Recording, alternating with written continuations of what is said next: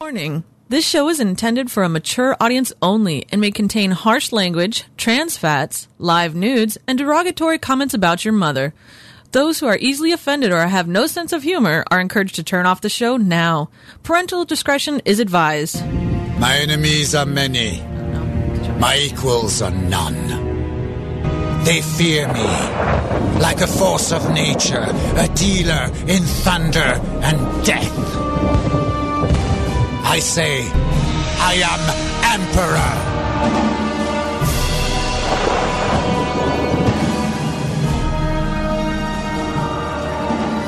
Three, fall! Three, fall! Three, fall! Three, fall!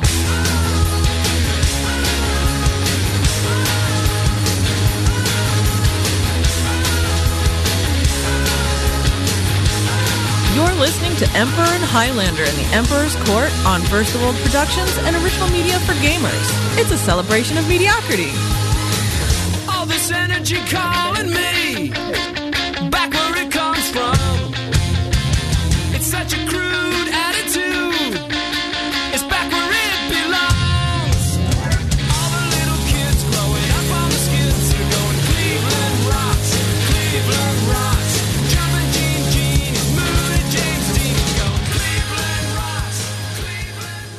Ladies and gentlemen, welcome to the Emperor's Court from the banks of the Cuyahoga to the shores of Lake Erie. From Cleveland, live tonight, ladies and gentlemen, Cleveland, Ohio, USA. This is the Emperor's Court at our new time, 6 to 9 p.m. Eastern. I'm glad you can join us here on Original Media for Gamers and Versatile World Productions. Of course, I'm your host, the Emperor, joined in studio by Highlander. Always a pleasure. And now for 3 hours, sir.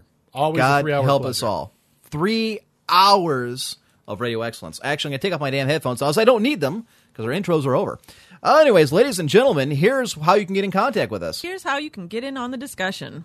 Join us in IRC at irc.mmoirc.com, channel OMFG, and irc.quakenet.org in channel WC Radio. You can also email the guys at emperor1g@cox.net. See, I said I'd actually have her do it. That way I don't have to repeat all that nonsense, and it's at the click of a button. Now we got it all here so people can just join in the show. And you don't have to pretend to forget it or whatever. No, I don't. Always tend to do from time to time. It was a cool gimmick, but at this point, it's just I'm willing to put the entertainment off to the side for convenience, and that's certainly what it is. There you go. Quite a bit has happened, ladies and gentlemen. Actually, it's a worst case scenario for me. Really? The absolute worst thing that could have happened has happened. The absolute worst? Yes. StarCraft beta has been released. It's been released on Wednesday, with Napoleon Total War releasing on Tuesday of next week. I got 5 days difference between the two, and I don't know what the hell I'm going to do. I'm assuming you're going to be working 90 hours a week to pay for all these games you're going to be playing. Well, I mean, the beta, I obviously don't have to pay anything for the beta. I got in there for free. Okay. I got to tell you, though, I was starting to freak out a little bit there towards the end for whatever reason. I had not gotten my key yet, and it was starting to aggravate me. Really? For those who were actually in there, I think it was Wednesday night during the donut shop, everybody started getting their keys, and I think Dustin and I did not have ours, at least originally. Uh-huh. And I was so pissed. I was fuming. Really? Well, you see, in typical Blizzard fashion, they didn't actually notify anybody as to how they were doing things. So I had no idea if they were sending them out in waves, if everybody got them at once. I saw everybody around here getting their beta keys. I'm like, who are these talentless hacks? And IRC, these friggin' forum rats are getting their keys. I'm getting nothing. I was crying. I was throwing things. Really? I kicked a dog. I may have punched a baby. I'm not quite sure. Actually. Did you threaten to poison Blizzard? Unless they gave them your beta key? Of course, that goes again. I want all your beta keys, and then it'll give you the antidote to the poison. I'm never going to live that down, am I? The fact that I tried poisoning Santa Claus? No, the fact you tried poisoning Santa Claus? No. I don't think that's a livable down offense. One of our show contributors, Little Rex, who recorded that cool intro we'll be using actually tonight, wants a birthday shout-out. Apparently, he turns 14 tomorrow. So, Little Rex, wow, congratulations, buddy. You're well into puberty. You're becoming a young man. A young man. You're going to start finding hair growing in places you never knew grew. And your voice is going to sound like, oh, my God. You're going to start thinking about girls an awful lot. Well, no, you're a gamer, so you probably won't be thinking a lot about girls. But, well, you've been thinking a lot about them. You're just not going to be able to talk to them, approach them, look at them, or touch them. Yeah, I agree. I agree. So, shout-outs to Little Rex, who turns 14. Congratulations. Woo! But anyways, going back to the StarCraft thing, at least when it...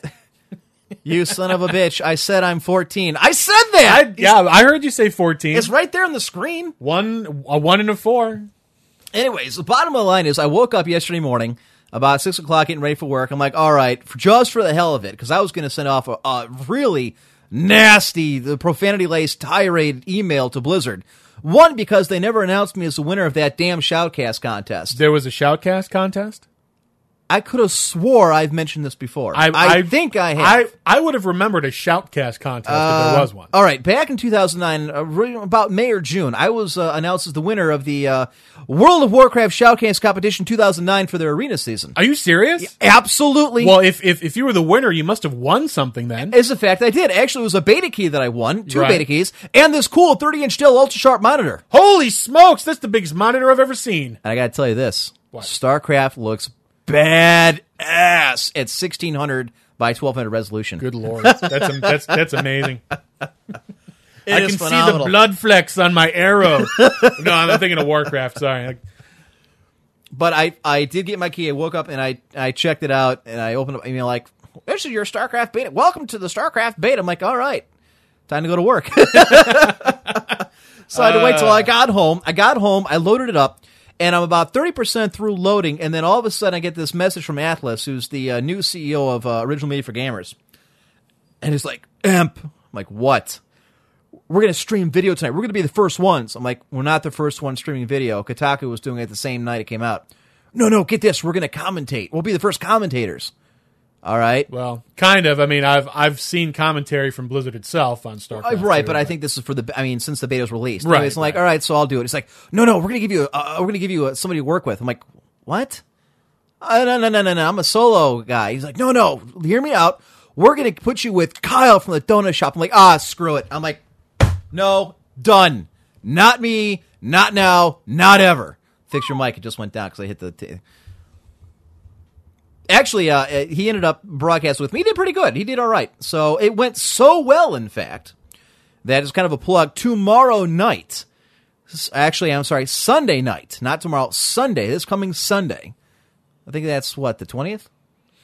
Something like that. Whatever the hell it is. From 6 to 11 p.m. Eastern, we're going to be streaming live video with commentary of StarCraft II's live beta.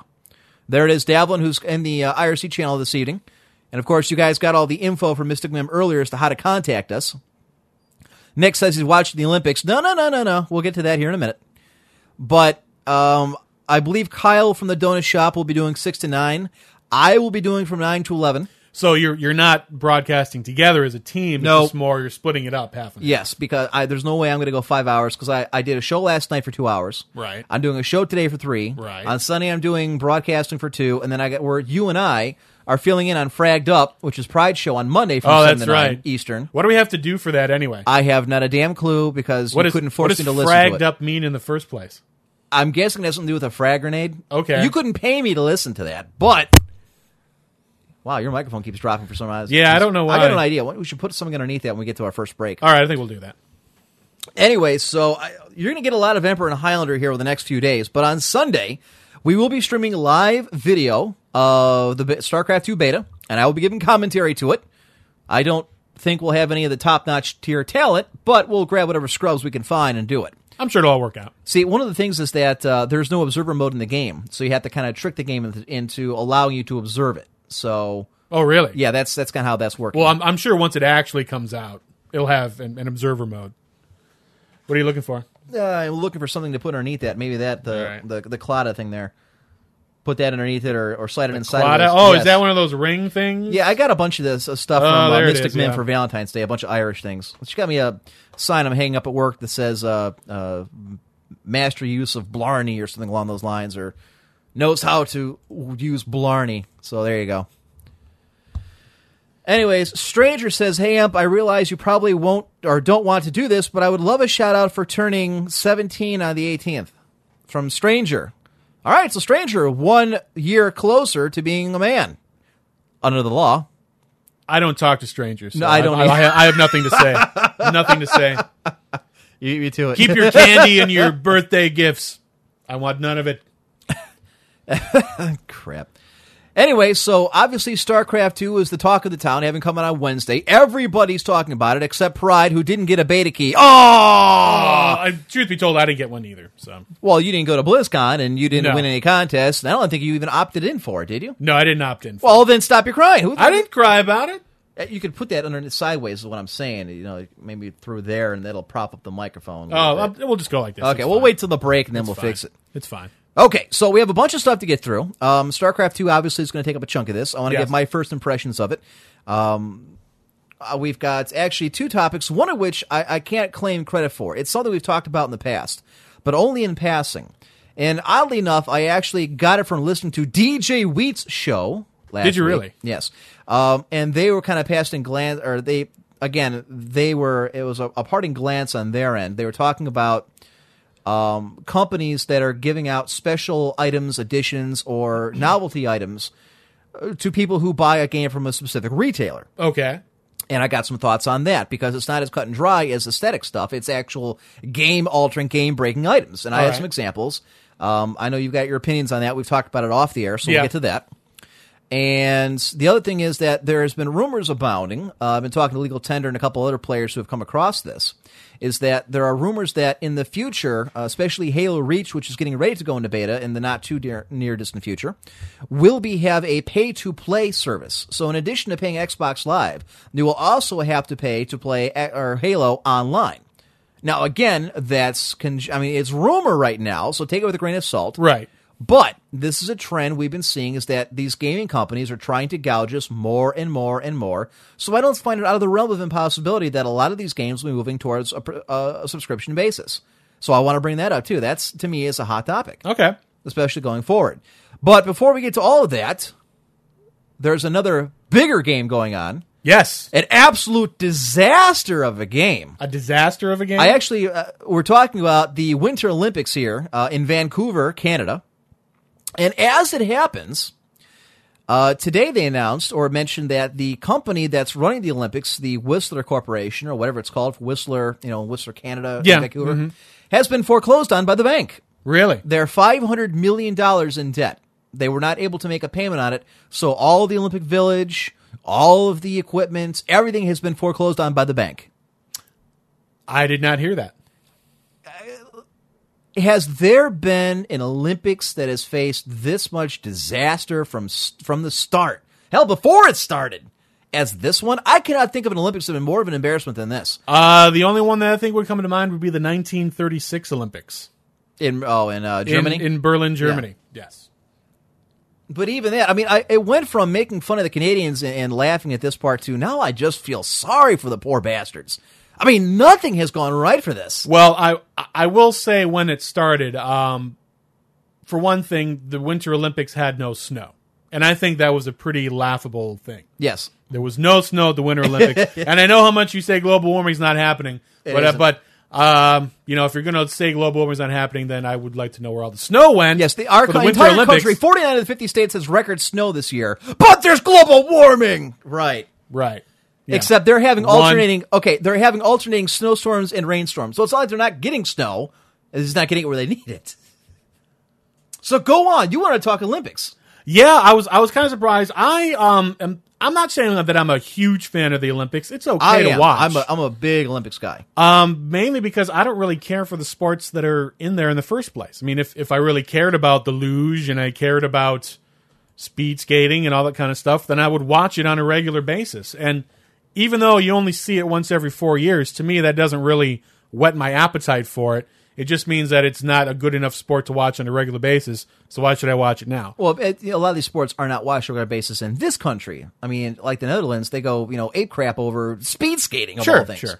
The Canadians are big on their hockey and other sports. Well, so here in America as well. Even though we live in Cleveland, we're not big into hockey because there is no major hockey team in town. But right. A lot. But I will say, in defense, I was flipping through the channels. Before you get started, I have to get this in. Before I have to interrupt. Okay. We may not care about losers, but I know what they care about. Giant metal poles. Giant metal pole. Wow. Continue. I'm going to let you make that joke. Too soon? No? All right, go ahead. Okay. So anyway, I was flipping through the channels, and here in America, the Olympics are on every single NBC channel.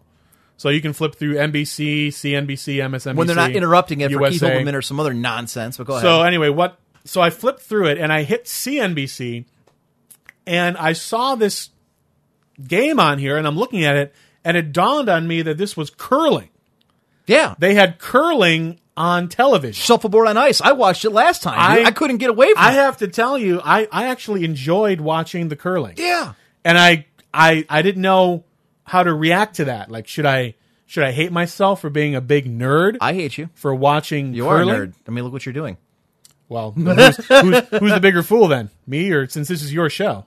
You're the one that said, dude, I like this radio thing. Let's do this radio thing. Right. Go ahead. That's why we call the Emperor's Court. So I was really surprised at how much I enjoyed watching it. So much so that I even, while I was watching it, went online to like a curling website. To find out the rules? To find out the rules and what they were talking about. Been there, done that. Yeah, like the pitch the break and the hit the line. And all, like, what are they talking about? Like, put the guard up. And so I started watching it. I was watching the men's and the women's. Right. I mean, they're both really interesting to me. Obviously, I think the U.S. has yet to win. They've been pretty compelling matches. I watched most of the game last night between them and Switzerland, and I thought they were winning. I turned it off because I was doing something else. But I got to tell you, when they were in Italy, in Turin, Italy last time, I mean, they went for the bronze. I mean, the USA won the bronze. Right. I must have watched like 4 or 5 of their matches. I couldn't get away from it. I'm like, it's cornhole on ice. Yeah, with sticks. It's really fun. I mean, and I think what appeals to me the most is the fact that you don't have to be some great athlete to be a curler. Like, for example, the guy who's the captain of Team USA, right? He looks like a schlub. He probably is. He looks like he's about 20, 30 pounds overweight, homeless, probably, you know, working at the supermarket as a bagger or something like that. But yet he's an Olympic athlete, and he's when you think of an Olympic athlete, you think of someone, you know, younger in the prime condition, right? And then here along comes this guy. Athlete. He's got kind of like a double chin going on and all that kind of stuff. Like this, that's an Olympian. So I think that gives me some hope that perhaps I, too, could be an Olympian someday. If he could do it, if he could throw a rock down an ice thing, why can't I? Oh, exactly. Except for the fact that there's nobody in Cleveland that plays curling, and there's like one ice rink. Au contraire, there are multiple places that you can curl in Cleveland. I looked it up. Yes. Okay, that took it a little further. See, Crispin's like, and Crispin brings up a good point. He says, Norway won something a few years back, and now curling has actually got some coverage. Well, it's the same with the United States. Before the United States won the bronze in Italy, no one in this country even heard of curling. And then if you heard about it, you just sort of made fun of it. Like curling on ice. Whatever. But I started watching it, and I got hooked. It's the only sport, the only thing I'm watching now. The only Olympic sport I'm watching is curling. The Klanwenji Olympic curling teams has led shadow. Nice. Members of the Emperors, the Cult of the Emperor here are strewn throughout the IRC channel, I see. But continue. So, I mean, if you've not watched curling and you have no idea what we're talking about, imagine, okay, there's like a long, narrow, almost like, imagine like a bowling alley with ice on top of it. And at the end, instead of pins, there's like a bullseye. And you take this big, giant granite stone with a handle on top of it, and you get on your knee, and you kind of like, you push yourself forward, and you slide forward, and then at a certain time, you let the stone go, and it keeps going down the alley. Right. And then you've got two guys that are on your team with like brushes or whatever, like waxy things. Squeegees. Yeah. They're like squeegees. And what they can do is, as the stone's coming down, they can like wipe in front of it to try and like move this. That's why it's called curling, because you can make the stone curl around things by, you know, like brushing it or squeegeeing, you know, right in front of the path of the stone. Right. And what you do is you keep throwing stones. And you got one guy playing defense. It's a 4-man team, if I remember right, because you got one guy who's playing defense when the other team throws or pushes their little thing. Remember the other guy? Okay, if your team is pushing, the guy can hurry up and... Yeah, they can, like, if a stone's moving, they can also move their little squeegee thing too. But you can't touch the stones. Only the stones can touch the other stones. So you throw a bunch of stones, and then whoever's stone is closest to the center, kind of like darts or whatever you want to call it, right? They get the points. And they get the points for however many are like within the certain circle. And then that's one end. And you play 10 ends, and whoever has the most points wins. It's like innings, and then you can try and knock the other guy's stone out of it. I don't want to make the show entirely about curling, but it's mesmerizing. I mean, you look at it, it's like, Jesus, I can't stop watching it. I can do that. You can do that. And he starts strategizing. And I remember, because I was watching this. Strategy is huge with the curling. And I'm like, and I'm telling him, like, okay, watch this. Okay, he's gotta hook this thing around. He's gonna knock out. Oh, he knocked out one rock and it hit a second one. It's like, I am such a geek doing this. Yeah, I was like, I I know I want to bring this up in the show, but like, should I bring it up? Are they going to laugh at me? But now I realize everyone's watching the curling. I'm intrigued by the curling. I really like the curling. Well, I'll tell you what's intriguing to me. I can't believe we were spending the first 20 minutes of the show talking about the Olympics. But it's topical. It's a game. Right. And I'll throw a video game in there just the hell of it. When I was a kid, we used to play on the old NES. I brought this up before. Remember that pad? You could, like, jump on and run on. Yeah, but what you really did is you got on your knees and used your hands. You got your hands, right. Yeah. Well, that's what we did. And the cool thing was you would take your hand off. You like tap it once, or you got it if you're like doing the triple jump, the long jump, and he'd jump once, and he'd keep flying until you tapped it again, and then you tap it again, and he makes a second jump. You can fly like 500 feet, 1,000 feet. Apparently, it never occurred to Nintendo to put this in that it didn't make any sense. But I could have it where I jump like 3,000. We just for the hell of it, we did it once. We just let it running, and it just kept going. Really? I'm pretty sure my guy jumped a mile or so before we finally got tired of it and turned it off. Wow. That is awesome. So there wouldn't ever be a Clan Imperial Guard curling team because I would play it as a contact sport. You gave me a squeegee, I'm going to use it to hit somebody and try and knock them off when they're trying to throw their little rock. But the one thing that really intrigues me, and this is I heard about this in Beijing. Okay. And apparently they did it again this time. Speaking of curling, they actually have curling condoms. Baby. You see, apparently... When you have, like you just said, all these world-class athletes in the prime of their lives, the prime of their careers, and you have them all packed in one place, apparently it's a giant orgy. It's a free-for-all. Okay. So at Beijing, they laid in 100,000 condoms, and they ran out. They actually had to order more. Wow.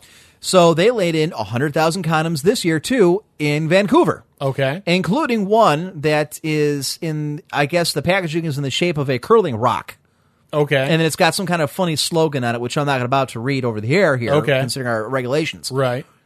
But I'm like, if I had known now what I know, or if I knew then what I know now, I would have kept playing baseball. I would have said, screw the minors. I'm going to try out for the Olympics, damn it. I want to get on Team USA. The hell with the baseball. I mean... I guess, still do it now. I mean, if you look at it, all they do is they get on their knee and push it forward. If we win a medal, I mean, apparently you don't have to be chick magnet. You can still do that in your 50s, probably. Okay, but that works for me. I don't know that it works for you. And not 1,000. I'm talking 100,000. So, yeah. I want to try it. I want to try. I want to try it too. 100,000 curling one time. Oh, you're talking about curling. Yeah, I'm talking about curling. Yeah, curling. So, curling. Curling. I mean, you win a gold, you're a chick magnet. I don't know. You'd have to be. Well, there is no pro curling. As I've been watching and hearing the commentary. Oh, I can't imagine that. It's all amateurs. Like, in fact, like... No! Like, yeah. People don't pay to watch curling? No. Apparently in Canada it's big, but it's all like a big amateur sport. Like, there's really no money in curling. You push a rock on ice, and while it may be mesmerizing to watch once every 4 years... You know what? It might even be interesting to play. You see, when you're in Canada and you have snow and ice 11 months of the year, you got to get your jollies on something, and curling is it. Cathadore's like, I pay video for Amp and Highlander curling. I can curl a couple of weights. How many contestants are there in the Olympics? Well, I mean, like teams, like curling teams? There's 7,000 athletes in the Olympics. No, I think I'm talking about the curling. Well, I think it was okay. I don't know how. There's 4 people per team. I have no idea. There's actually 6. 4 with 2 alternates. You got to be kidding me. No, I saw the alternate. What, in case you strain your wrist pushing the rock? Exactly. Wow. All right. Okay, I'm guessing this is never going to be a professional sport. No. It's intriguing to me to watch. I'd want to try it at least once. I'd be willing to try it, too. I just don't like ice. I don't want to freeze my ass off. Not to mention it, I don't want to play in Canada right now because their ice is melting. Have you ever heard of people that can't go skating on the ice because there's potholes in the ice? Because their environmentally friendly Zambonis keep breaking down and they're not keeping the ice frozen. They had to fly in an old-fashioned, burn-up-the-atmosphere Zamboni from Calgary to get it to work right. Who knew? That's right. All you environmental hippies. Sucks. Global warming. Anyways, ladies and gentlemen. I was trying to keep a civil atmosphere. That.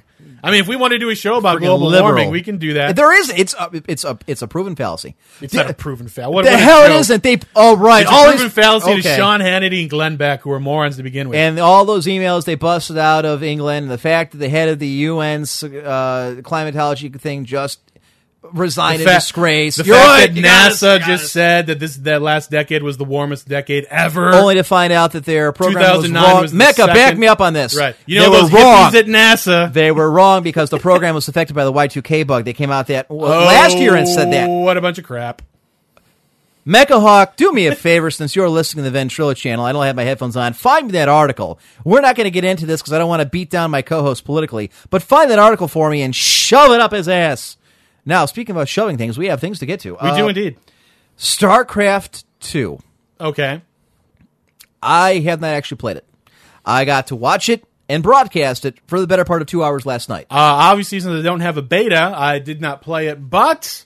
there are several sites that have people, they've been playing it and giving their commentary on it, so I've watched it being played quite a bit. So I think I could give a reasonable interpretation of how I think it is. There's a couple things, I have some first impressions that I want to get to. And there's another topic involving StarCraft II we'll get to a little later, that kind of ties into one of the bigger ones. But... hang on, I am not Kira. Emp acts like they can't be anyone doing bad stuff on the green side? The hell does that mean? I don't know. All right, moving on. StarCraft II is God's awesome creation. I don't know about that. All right, NH Schwartz saying he watched dozens of hours of stream. Wow, I haven't watched for dozens. 2 days, a day and a half. He's like, I've watched since it came out. I haven't slept in 3 days. Sleep when you're dead. I didn't watch that much of it. I watched maybe about 2 hours of it, I'd say, which I thought was a lot, but... apparently, this guy's watched dozens of hours. Having cast for 2 hours, and I got to watch mainly Terran and Protoss. Unfortunately, I have not seen the Zerg play, which was a little disappointing. I really hoped I would be able to see that. Okay. Having said that, there's a couple things. For one, for those who don't know, if you've played StarCraft I, StarCraft II looks very, very similar. In fact, I'm willing to say that there isn't a whole lot of fundamental differences between the two games. No, that's really what I was going to say as well, is that really StarCraft II is StarCraft with... vastly improved graphics. The Warcraft 3 engine and high-definition graphics. And essentially, to be honest, I don't have a big problem with that. Because I thought that StarCraft was an excellent, excellent real-time strategy game. So to me, having it in better graphics really isn't that big of a deal. I am and I'm not. And my thinking is, it's been a decade and a half since the original installment of the game came out. I would have assumed, or at least hoped, that Blizzard would have taken a chance on making the game a little different. To me, it's Warcraft 3 without the heroes. That's exactly how it looks. That's exactly how it moves. Obviously, I'm going to find out exactly how it plays. I've been noticed there's a couple different... uses now for some of their units. They've changed a lot of the names. They've changed the names, and there are new units as well. It's not like it's a it's not like it's a direct copy. No. They've taken some things out, they've put in some things in. But there isn't a big enough difference between the two, and you're, I think a lot of people agree with you, and a good chunk of my mindset agrees with you as well, is that that's fine. If they want to keep it, I mean, why fix what's not broken? Exactly, yeah. It's one of the most successful, if not arguably the most successful RTS game of all time. Right. I mean, it's the official game sport of an entire country. I can hear a butt coming up. What is it that you didn't see that you wanted to see? Now, see, that's just it. I think what I wanted to see were... I don't want to see the same old strategies from the first one being viable in this. I want something completely new and completely different. There has to be a tie-in. Like, for instance, Warcraft 2 is vastly different than Warcraft 3. Yes, the units look the same. You know, some of the units look the same. Yes, some of them have very similar abilities. But the game mechanics, the game just are completely different. Not just because you have heroes, but because you have creeps, because you have gold mines aren't as easy to get to. You only have to have 5 pans as opposed to as many as you can put into a gold mine. Okay. I guess I wanted to see something similar for StarCraft. Not necessarily heroes, but I wanted to see something different other than massing walkers or massing zealots. And you don't necessarily win with those. And I made the point last night during the cast is that this game will really revolve around combination of arms. Air supporting ground, supporting range. True, yeah. I think if you have a balanced army, you should win most engagements. But... again, it's that intangible something that they could have added, something different that I would have liked. Again, I'm not too crazy on the whole hero thing. Maybe one, because if you look at it, a lot of the units they did put in are, I mean, carbon copies of Warhammer 40K, of Dawn of War. I mean, carbon copies to the way they look, the way they act, the way they fight. In terms of the Terrans, I would agree with you on that, yeah. And the Protoss aren't that much different than the Eldar in a lot of ways. Now, I'm not going to get into a 40K versus StarCraft. I really we'll be here all. Yeah.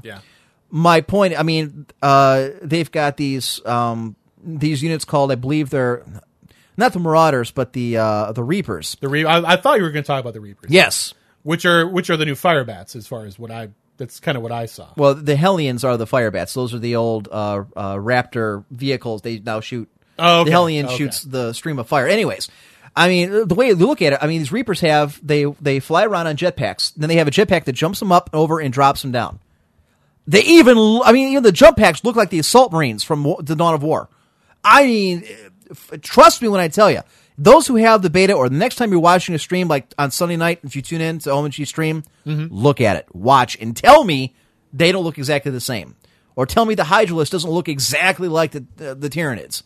Again, you know what? Maybe there's more surprises. Maybe there's something more dynamic in the first player. I've only seen the multiplayer. Now, when did Warhammer 40K come out? 1987. Okay. The computer game. Warhammer itself. Remember, the computer game is just a carbon copy of the tabletop. Right. Including the way they look, the way they act, stats, everything. Now, the Dawn of War came out, I want to say, in 2003? Okay. 2004? Now, by that analogy, since StarCraft came out in 1997, do you think that Warhammer copied what StarCraft No, because StarCraft made no bones about the fact that they copied a lot of the Space Marines directly from the tabletop Warhammer. Okay. And Warhammer had made games that came out prior to StarCraft, but they weren't very good, and they weren't very well. I mean, they weren't specifically spread out. I mean, or distributed very well. So, I mean, they were out there, but the bottom line is, it's the same thing with Warcraft, 2, 3, that whole universe. It's based on essentially. I mean, look at it, the Warhammer fantasy, and that's been out since the 70s. Having never played Warhammer Fantasy, I can't really comment. Green orcs in a horde with axes and tusks, and they're green and muscular. Okay. That ain't coming from Tolkien. Again, we're not going to... Cue the epic music. We're not going to get into that. Okay. And again, there very well could be something more specific in the first player that we haven't got to. And maybe there is more that I've seen, but the people I talk to, what I've seen, just what I've casted, I don't see anything revolutionary. I don't see anything really mind-blowing. Like you said, it's just an upgraded version of the original game. Right, and to me, that's not a problem. I don't have a problem with that. I think StarCraft was an excellent game. It's still being played today. It would not still be played if it was not a great game. So if all they really did was upgrade the graphics to make it, into modern day 21st century graphics, I don't want to sound like a broken record. I don't have a problem with that. I love StarCraft. I know that when I get my hands on StarCraft II, I'll enjoy it as well. And you know why? Because I like StarCraft.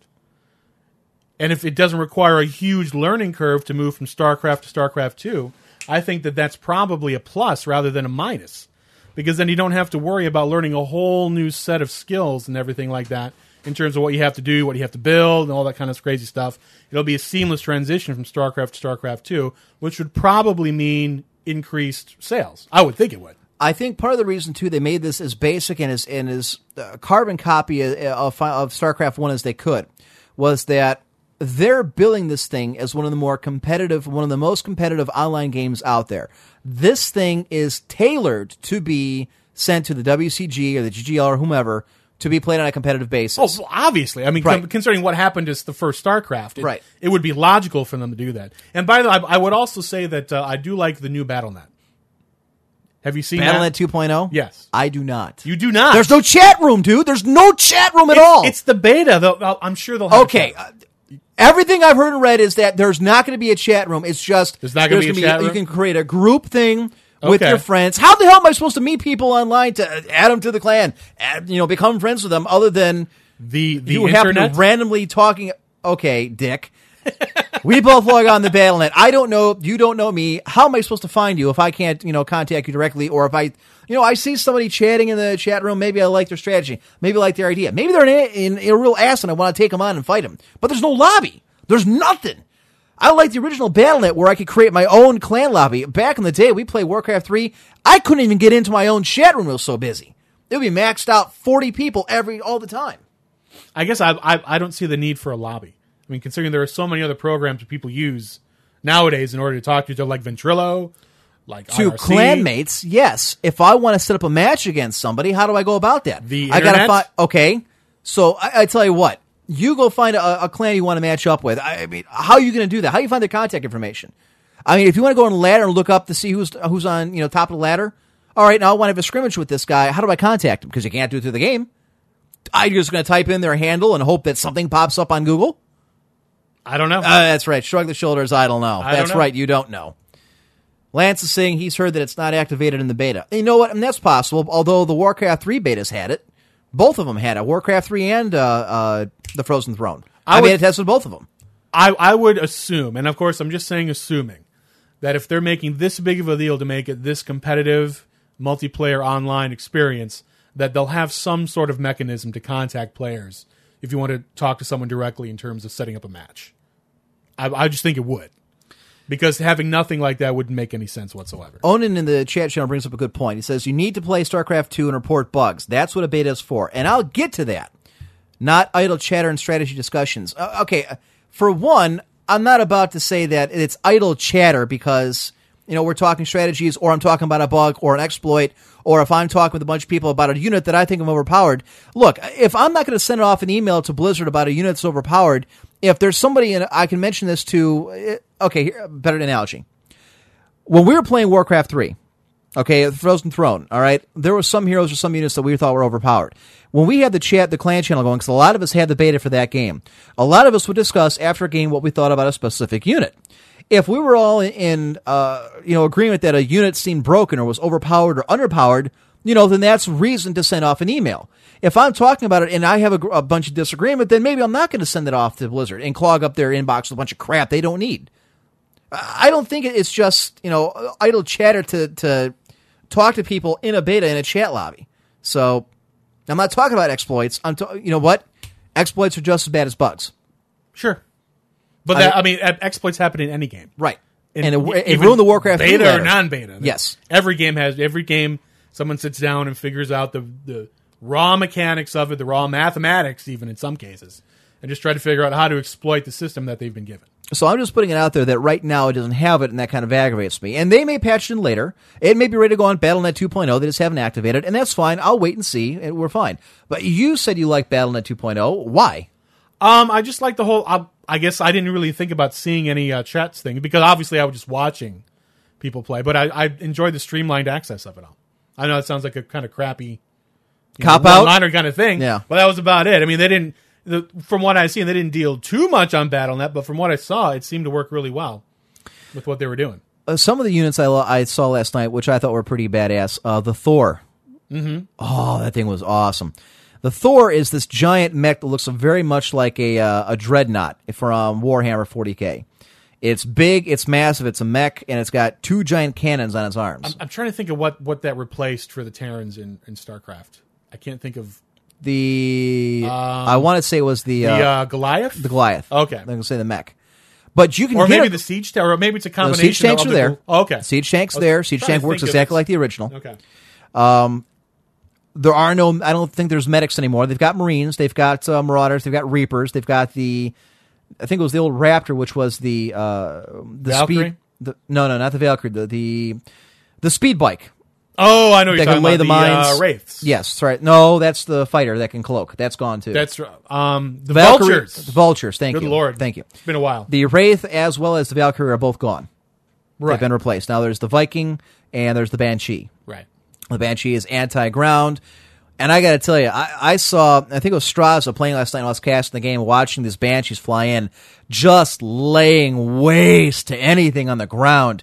He broke like 5 or 6 different assaults on Tone Slice's base. Really? Using nothing but flights of Banshees. Unbelievable. It's an air-to-ground bomber, and it can't fight air-to-air. And it's... You know, that's the weakness part. Right. Right there, yeah.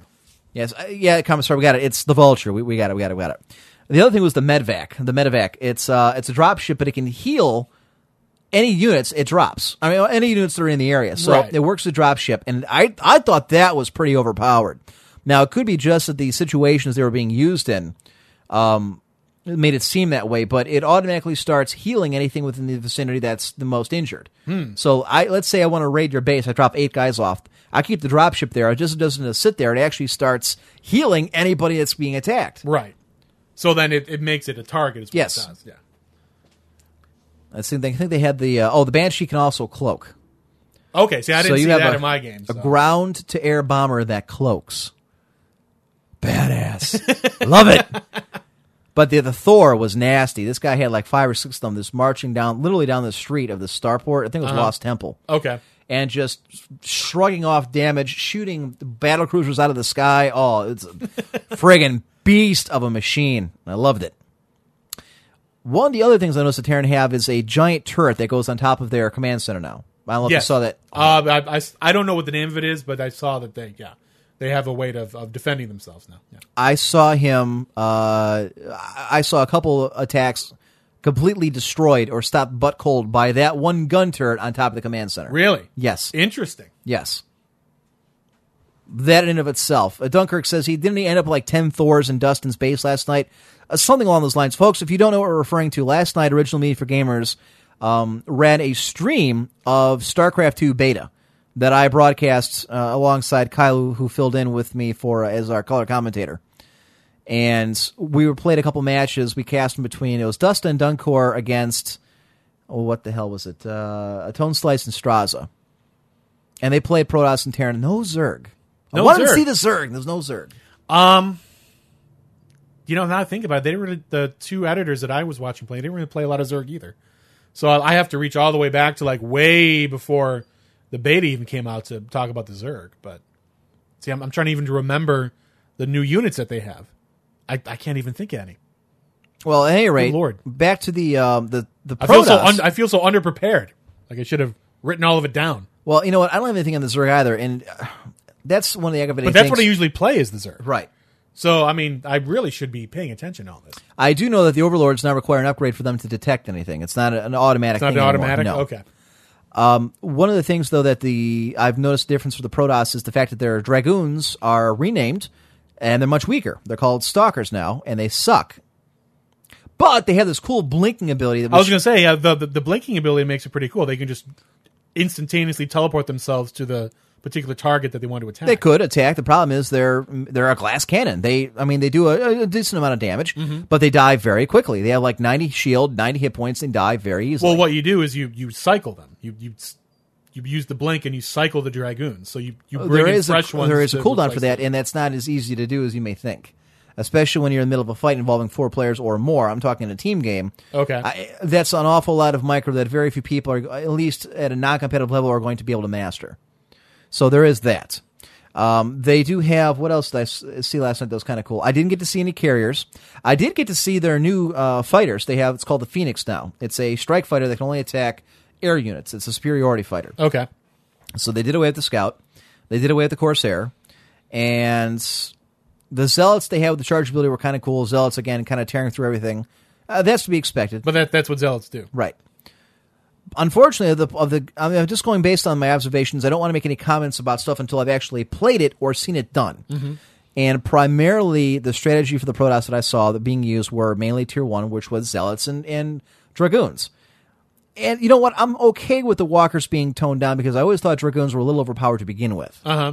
I never liked the idea that you can make 30 or 40 of those, and they can attack everything in the air, on the ground. They've got extra range, decent damage, and they can take a pounding. Right. I never thought that was extremely balanced to me. I'm glad now that they're weaker. The blink ability, it's a cool novelty, but it's not something that's game breaking. Probably not. The other thing that the Terran had that I thought was kind of useless, and until I actually used it for myself, it's called the Mule. Oh, I think I know what you're talking about, but go ahead and say what you're going to say. It's a timed item a timed thing that you can build. It's like a giant SUV, and it's kind of like the old Reaper was for Warcraft 3 that can mine trees really quickly. Same thing with this. This can mine like minerals much, much faster, but it only lasts for a few seconds, and then it blows up.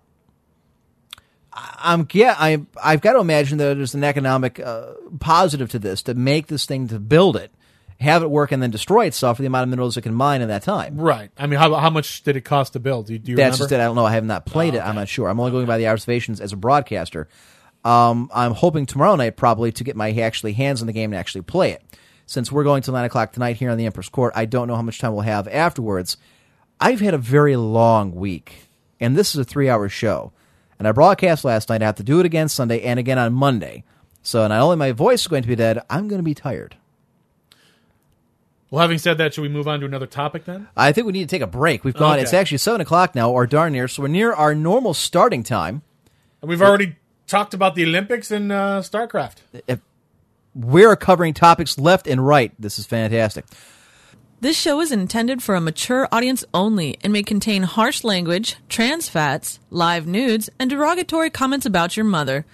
Those who are easily offended or have no sense of humor are encouraged to turn off the show now. Parental discretion is advised.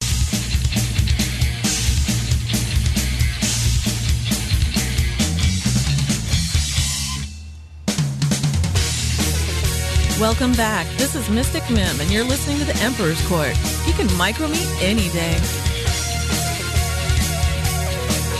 Greetings, Highlander. You call?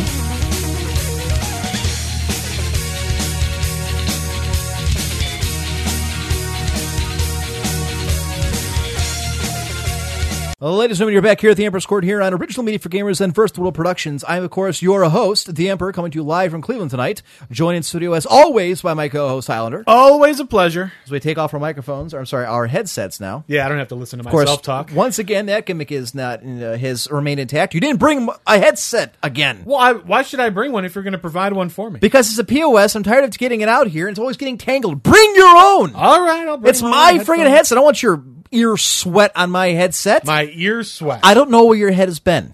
My ear sweat. Yes, ear sweat. Ear sweat. I'm going to look that up in the dictionary. Do that. All right, so we're going to do the... Let's do the... Yeah. Let's do the stupid video game moment. Stupid video game moment of the week. From across the information superhighway, we have collected the stupidest moments in video game history.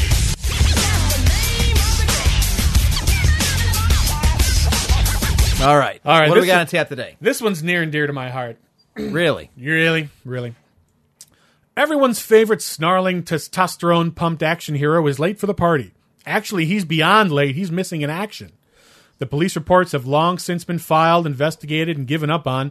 Heck, his wife has had him legally declared dead and moved on with her life. And yet people are still asking, where's Duke Nukem? It's time to kick ass and chew bubble gum, and I'm all out of gum. After a successful move to the world of first-person shooters with 1996's Duke Nukem 3D, people were expecting big things from 3D Realms' muscle-bound protagonist. After all, Duke 3D had introduced unparalleled levels of interactivity into the genre. The maps were tightly designed, the gameplay was enjoyable, and the storyline was light and fun to take part in. When Duke Nukem Forever was announced in 1996, speculation ran high over what the Duke team could do in the world of polygons. 13 years later, the history of the title reads like a roadmap through developmental hell. It is. It's a nightmare. Before development even really got underway, 5 employees dramatically departed to form the company that would later become Ritual. 3D Realms, the creator of Duke Nukem, paid id Software roughly $500,000 to license the Quake 2 engine. A year later, it dumped this technology. Which is a garbage engine, by the way. A year later, it dumped this technology unceremoniously and paid another $500,000 for the Unreal Engine. Both technologies were on their third major revisions when in 2004, GameSpot reported 3D Realms had switched engines yet again, this time to the Doom 3 engine. Teaser trailers for Duke Nukem Forever were released in 1997, 1998, 1999, 2001, 2004, 2008, and as recently as 2009. While the game neared completion, the funding began to dry up. Having spent more than $20 million of their own money, 3D Realms asked their distributor Take-Two Interactive in April of 2009 for $6 million to complete the game. Kiss my ass. Take-Two initially agreed, but then offered $2.5 million up front and another $2.5 million on completion. 3D Realms rejected the counteroffer and on May 6, 2009, laid off the entire Duke Nukem Forever development team. However, in an interview in January of 2010, 3D Realms stated they planned on using external development studios to actually finish the game, if you believe that. I don't. Meanwhile, all that Duke Nukem Forever has managed to do in its 13-year development is gobble up millions of dollars and win Wired News' Vaporware Award in 2001 and 2002, winning a specially created Vaporware Lifetime Achievement Award in 2003, and after reader demands in 2004, put it back into the running and won the Vaporware Award in 2005, 2006, 2007, and 2008, finally retiring the game from the awards because, in their words, quote, even the best jokes get old eventually. Duke Nukem Forever in developmental hell. Another stupid moment in video game history. From across the information superhighway, we have collected the stupidest moments in video game history. You know, it's a shame, too, because I really like Duke Nukem 3D. I played the hell out of the game, the expansion, all the games that came out for. I actually went back and found the Duke Nukem 2 and played it. Really? It was awesome. I loved it. I love the character of Duke Nukem. Yes. I mean, obviously, he's a ripoff of Bruce Campbell. And that's fine. I don't have a real problem with that either. I don't think he did either. It's hysterical. And I'm researching this. I saw all the different trailers for Duke Nukem over the years, and it's just, I just don't understand why they keep working on it. They keep switching engines, and they say they're working on it, and then they're not, and then 3 years later they come out with a teaser trailer, and it looks cool, and then you don't hear from them, and I just don't understand what the problem is. In a way, I'm not too worried about it. Well, I'm not worried about it either. But I was going to say, as far as it goes, when they were actually getting the Quake 2 engine was a god-awful engine. I hated the hell out of that game, and had Duke Nukem 3 Forever actually come out using that engine, that kind of playstyle, I would not have liked the game. I would not have the fond memories I have of it. I would have just hated it. Now, I just am reminisce. I just realized we did not give out the contact info again. Okay. Hang on. Here's how you can get in on the discussion. Join us in IRC at irc.mmoirc.com, channel OMFG, and irc.quakenet.org in channel WC Radio. You can also email the guys at emperor1g@cox.net. If you are just joining us, obviously you're catching the show in the middle of it. We started the show tonight. The Emperor's Court is now moved permanently to 6 to 9 p.m. Eastern here on Versatile World Productions and Original Media for Gamers. I see we have a lot of people strolling into IRC like, why is the show already started? It's not like we didn't tell you we were doing it. Right, last week. Now, unfortunately, we did have to take the archives down of the show midweek, so some people didn't know. But we did put it on the Twitter. We put it on the Facebook. We put it on the front page of both websites. We put it in both of our forums. Those on the Clan 1G forum, clan1g.net. Drink. So, yeah, everybody take a drink. It's like you're right. It's not like we didn't make an attempt to let everybody know. Yes, we let as many people know as we could. So mark it on your calendars, because we all know your calendars are blank anyways. So you now have another hour of something to do on Friday night from 6 to 9. There you go. If anybody asks what you're doing Friday night, tell them, I'm meeting some friends from 6 to 9. If they ask why it starts exactly at 6 and ends at 9, tell them they got a curfew. There you go. Yeah, exactly. Having said that, join us on Facebook, ladies and gentlemen. We're really getting up there in membership. It's actually kind of cool. And Twitter as well. I don't know that we're going to hit the 30 people join-in we had last week, but it's been pretty steady so far. But it's Emperor's Court, EMPERORS space COURT on Facebook. And then if you want to follow us on Twitter, which I highly recommend, you can follow us at Emperor's Court. It's all one word, Emperor's Court. So there you have it. Obviously, we'd like to see everybody in IRC as we can get. We always try to make this a live show, even though, obviously, the vast majority listen to it on podcast. And we love podcasters, too. But it's always kind of fun when it's a live cast, because you never know what's really going to happen. Indeed. So, Davlin wants to know that Civilization V comes out. I believe that's what Mecha Hawk was saying prior. Civilization V is coming out. I don't care. I really don't. I was never the biggest Civilization fan to begin with. Uh-huh. It never really appealed to me. There were other war games out there of the XXX war games that I prefer. Civilization was not one of them. I've never played the Civilization series. Ever. I played like 1 through 3. Really? And that's it. And I'm like, done. Enough. That particular genre of strategy, just it didn't appeal to me. Right. I mean, I played SimCity before, which is kind of similar, but not really. It's kind of the same thing, but like, it's not. I mean, there's like Sim Earth and Sim this and Sim that and Sim the other thing, but it just doesn't really appeal to me. So I've never played any of the Civilization series. I've heard they're good games. You know what? I don't play them. Speaking of which, one of the worst gaming experiences of all time I had, and maybe we should make a story time out of that. All right, we'll make a story time out of it. Hang on. Okay. We'll do this here. Let's see. Where is my story? There it is.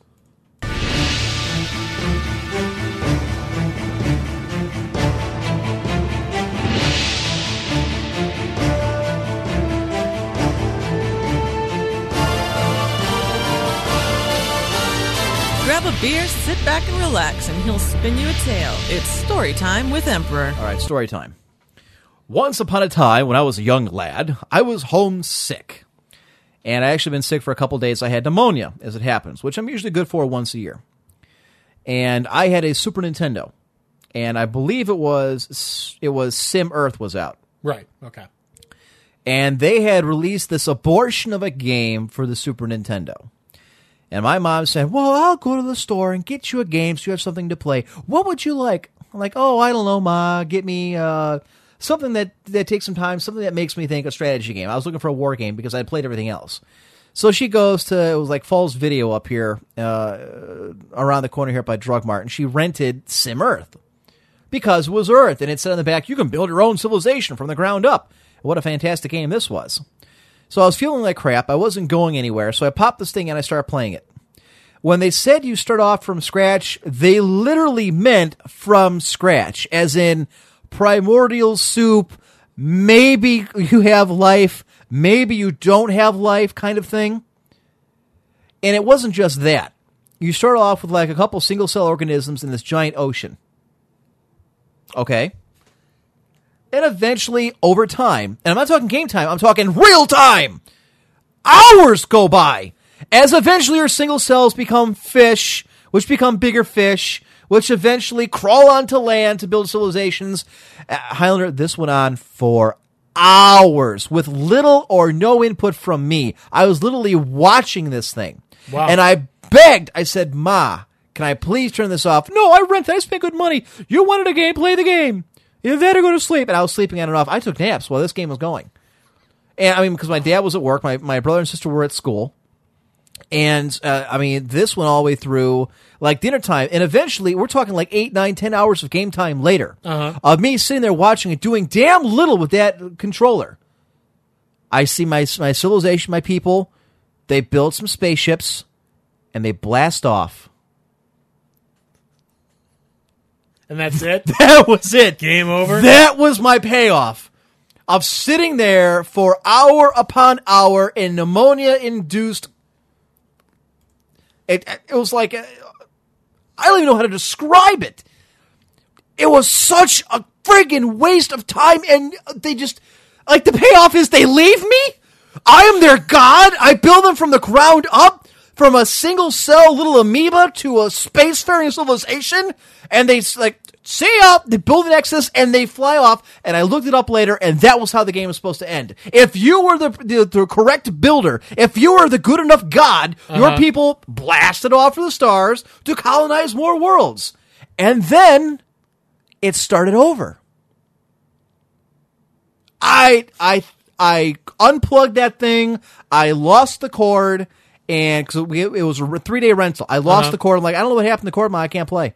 Well, you should be playing that game. Get the most money out of it because I know how you like games. I don't know where it went. Sorry. Jesus Christ in heaven. Don't ever buy that game. None left says that sounds like a slow Spore. No, I mean, it was just like Spore. It's like an autistic Spore trying to swim through like molasses. Mixed with concrete. It was that bad.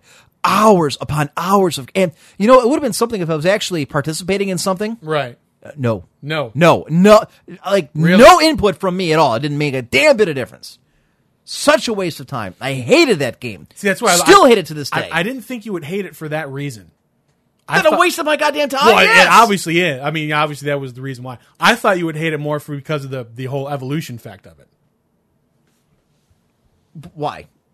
I thought you didn't believe in an evolution. Yeah. No, I said it's a theory that hasn't been proven yet. I, you know, to me, it's, you know, You can mix that with religion very easily and say, well, it was God's intention, everything evolved the way it has. But there you go. There's people in the Catholic Church, a lot of theologians, I believe even John Paul II believed in that and said, well, it's very possible there could be evolution. Maybe that was God's intention. That's how we got to, that's fine. So okay. I didn't think it was evolution. No.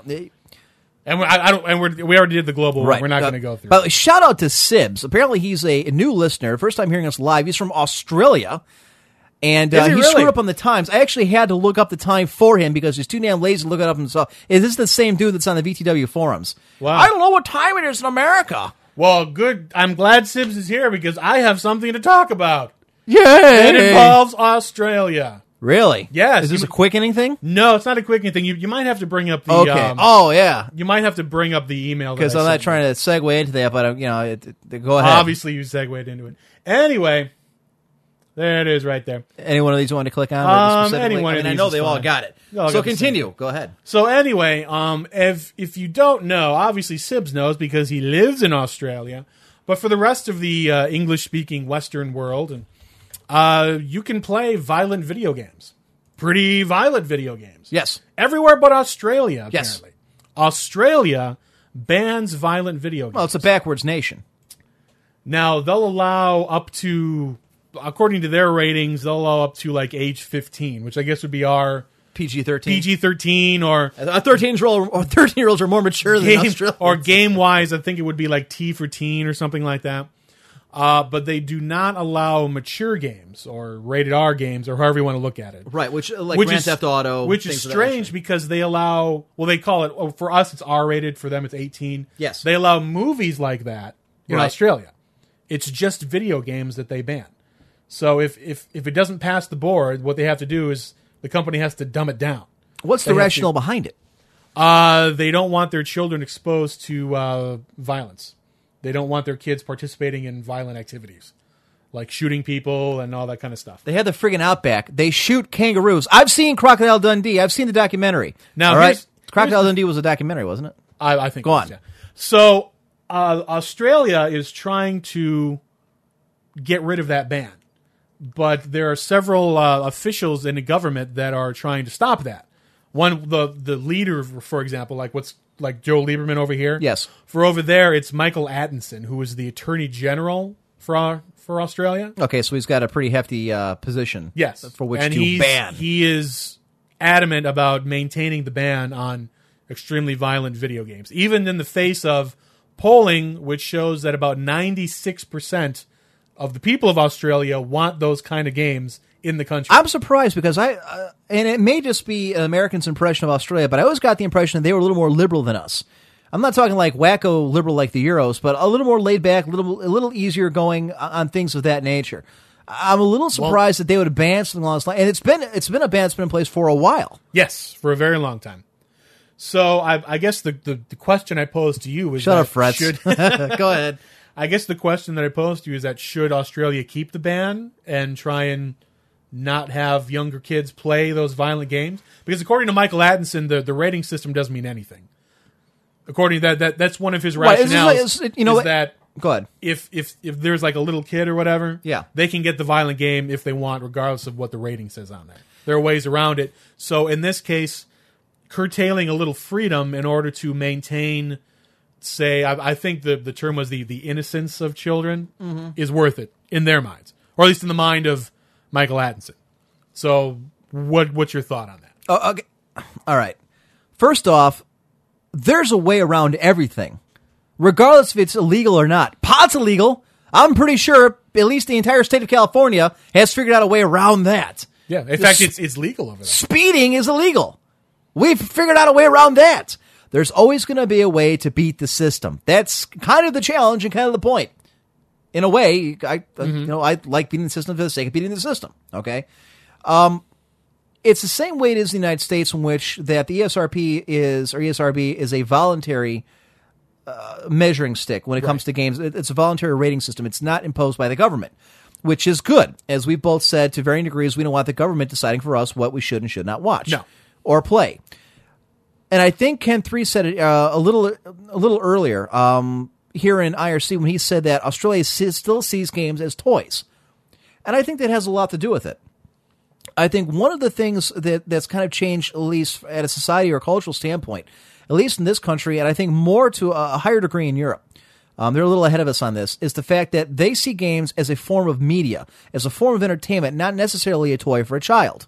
And I think part of that is you and I, we're the Nintendo generation. Yes. All right?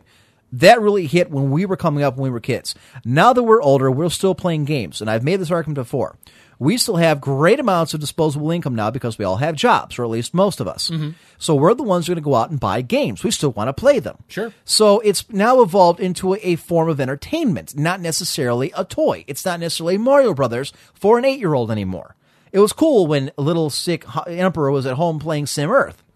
Okay, Little Sick Emperor doesn't play Sim Earth now when he's homesick. If he's not sleeping or on his deathbed, he's playing a much more violent video game. I'm surprised that Australia, and this isn't the only one here, and I believe either Mecha Hawk or Davlin just popped up and showed us that Switzerland is also trying to ban games of this nature now. Yes. I'm surprised at it, again, from the nations that are doing this. If you told me China was going to ban things like that, I wouldn't be so surprised because of the way that their government works. Sure. And again, we're not going to get into a political discussion about this. At least I'm trying to hedge my bets and not do that. I think if these were seen as legitimate forms of either art or entertainment, like a movie, like a TV show, which you've alluded to, mm-hmm. and said as much. I mean, correct me if I'm wrong, and just to play a little bit of hypocrisy here. Sure. Sibs, since you're an Australian, or any of the Australians we have around here, we have a couple on the channel tonight, does not Australia have nude beaches? Do you not have what could be considered a little more adult entertainment on, say, primetime television? Do you not have what they call, like you just referred to, 18 and over movies, rated R movies? I used to sneak into rated R movies as a 12-year-old all the time. Yeah, I mean, like I said, I don't know about nude beaches and stuff, but I do know in the articles I read, they do have movies that are rated 18+. They do it based on age, as opposed to us who does it by G, PG, that kind of thing. Okay, None Left and Sibs are both saying yes to beaches and yes to adult shows. Oh, okay. Okay, cool. My point is that if you're going to try and prevent the innocence of children, then you need to prevent all things that can get to children. Prevent them from seeing people on the beaches. They're driving by in their car, nude people walking around. Prevent them from flipping on the television and seeing, what can be considered adult entertainment or either violent or sexual in nature, things like that. It's either part of it or all of it. You can't have it both ways. And I'm not going to, I'm just waiting for the email to be sent to me. emperor1g@cox.net. That's going to call me a hypocrite because I'm going to go back on what I said during the Super Bowl. And no, I'm not. My point is that it's the companies that should go out of their way or at least try to help parents to try and shield their kids from certain forms of entertainment. I'm not saying banning it, and I'm not saying the government has any right to step in and do that. I don't want the government legislating that. The government legislates enough crap. In fact, that's what my meltdown's about tonight, is the friggin' government of the United States as it pertains to our entertainment. Interesting. And I'm getting a little aggravated. But now Fretz brings up a point. He says, but Emperor, nudity isn't as bad as violence. Says who? That's your opinion, not mine. Look, I can tell somebody, don't go hit somebody with a hammer. Try explaining nudity or pornography to a child. Look, when they get to high school, the hormones are raging, everything else, and I'm sure there's a number of people listening tonight are in that position. All right? You probably don't get the urge to violently go out and start shooting up a school, but you probably do get an urge to want to see females naked or males naked, depending on your point of view. There's a difference between the two, but I think they're... Are you trying to say that they're both part of the same thing? Yes, it's part of the hypocrisy of it to me is that if you're going to shield the innocence of children from one thing that can be a deviant behavior, you have to shield them from everything that could be considered any kind of deviant behavior. I agree. I was going to bring up the hypocrisy of it, but yeah, I do find it very hypocritical that they'll allow really violent, other forms of media, television, movies, whatever. But this one small little niche is where they seem to draw the line, which I don't understand why. Maybe obviously I don't live in Australia. I don't know the history behind it. So I don't know when the ban started or why the ban was initiated. But all I know is that it seems rather hypocritical. Yes. That when you allow so many other things, this one thing is where you're going to plant your flag in the sand and say, no, we're not doing any more of this. You know, Irony says in the VTW channel is basically that there's plenty of toys for adults, too. Again, I don't think they should be looked at necessarily as toys anymore, because they're not. No. A PlayStation 3 cannot be considered a toy when you can stream movies on it, when you can surf the internet, download videos, download pictures, play games. It's a Blu-ray player. We're far past the point of, you know, that little 10-year-old going ape nuts when he got his, you know, Nintendo 64 on that one clip we see every Christmas. Mm-hmm. Yeah. It's not the same thing anymore. We're not children. It's a different era. There's more being sent at us these days. It's like the sexting thing. Are you going to ban cell phones now because idiot kids can't stop sending naked pictures of themselves to each other? Well, of course not. Well, okay, but at the same vein, if we're going to protect our kids, then we got to ban cell phones. I mean, it's like you said, planting the flag and saying this far and no farther. Having a nice big flag flying from my pole that says, don't tread on me. It makes more sense in America. I was going to say, I don't think it's topically relevant to Americans who are paying attention. Yes. So, again, it surprises me about the countries involved more than anything else. Right. I wouldn't. Sibs brings up a point, and it's the same point that Michael Atkinson brings up. Okay. In a way, he says, but also someone is going to act out the things they see in play. It's not entertainment; it's a mental thing. So that's part of what Michael Atkinson says, is that because you're acting out these fantasies, that perhaps 95 to 98% of the people that are playing it or whatever know that it's a fantasy, but they need to ban it for that 1% to 2% that's crazy to begin with and might actually act out on what they're doing in the video game. To my point, this is the same kind of trash they did back in the 80s during the after-school specials about people playing Dungeons and Dragons and crawling through the sewers to go kill their parents. Right. I mean, riddle me this. Correct me if I'm wrong, but Charles Manson went and murdered a bunch of people or had people do it for him. Never played a video game. No, I don't believe Adolf Hitler ever played any video games either. And yet he massacred all his people. Stalin, Mao Zedong, or how the hell? Mao Zedong? Thank you. There you go. You know, Pol Pot. Pol Pot. Ted Bundy. Jeffrey Dahmer. None of these people had video games. None of these guys, most of them didn't even have movies to get their ideas from. If you're mentally unstable, at some point, something's going to snap. You're going to pick up an axe or a knife or a gun, and you're going to do something. Mecha Hawk brings up Mazes and Monsters. I was actually thinking of that movie, but I didn't want to bring it up because I couldn't remember the name of it, but Mecha Hawk did. Remember that movie, Mazes and Monsters? No. It brings up that exact scenario that you're talking about. Oh, that's what it is. Okay, that's the name of it then, yes. It's a movie about these teenagers. I think they're college kids, actually.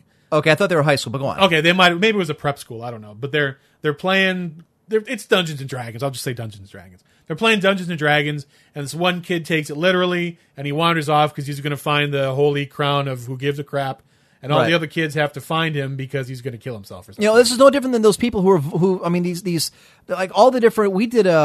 were in OhioCon, we did a stupid video game moment of the week, and I read off a bunch of these articles of kids in Korea, China, Japan, Taiwan, whatever. Uh-huh. I don't know why, but almost all of them were exclusively from Asian countries, and that was not by design.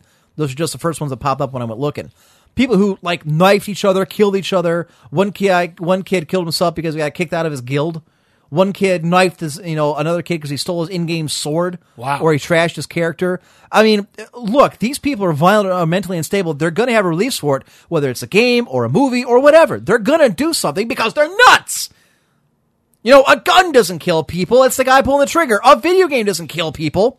Doom didn't tell the Columbine. I caught myself. A-holes from shooting up the school. They did it because they were nuts. I grab. I can't. It's the same old argument. I can't counterpoint with you on that because I agree 100%, which is why I brought it up because I thought it was ridiculous.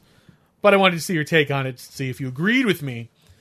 Don't get me started on Jack Thompson. That guy, Jack Thompson. You've never heard of Jack Thompson? I probably have, but refresh my memory. This is the gentleman who is the Uber lawyer, and who made his personal crusade to take down video games. Oh, I remember now. Right. I thought he died or something. No, he got disbarred, I believe. Oh, okay. Or he got chucked off. Yeah, Mechok said he got disbarred. Gotcha.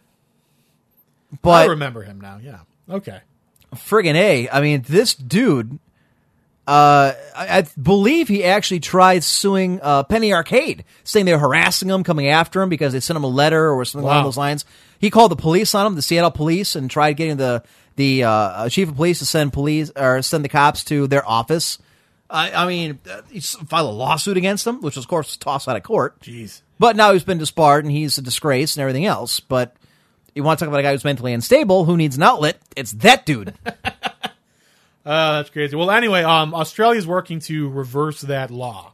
Apparently there's a big referendum going on, and everyone wants it gone, and the legislature over there, whatever they call it, is trying to work on some sort of law. So hopefully they get around to... actually allowing mature games in Australia. I'm hoping so.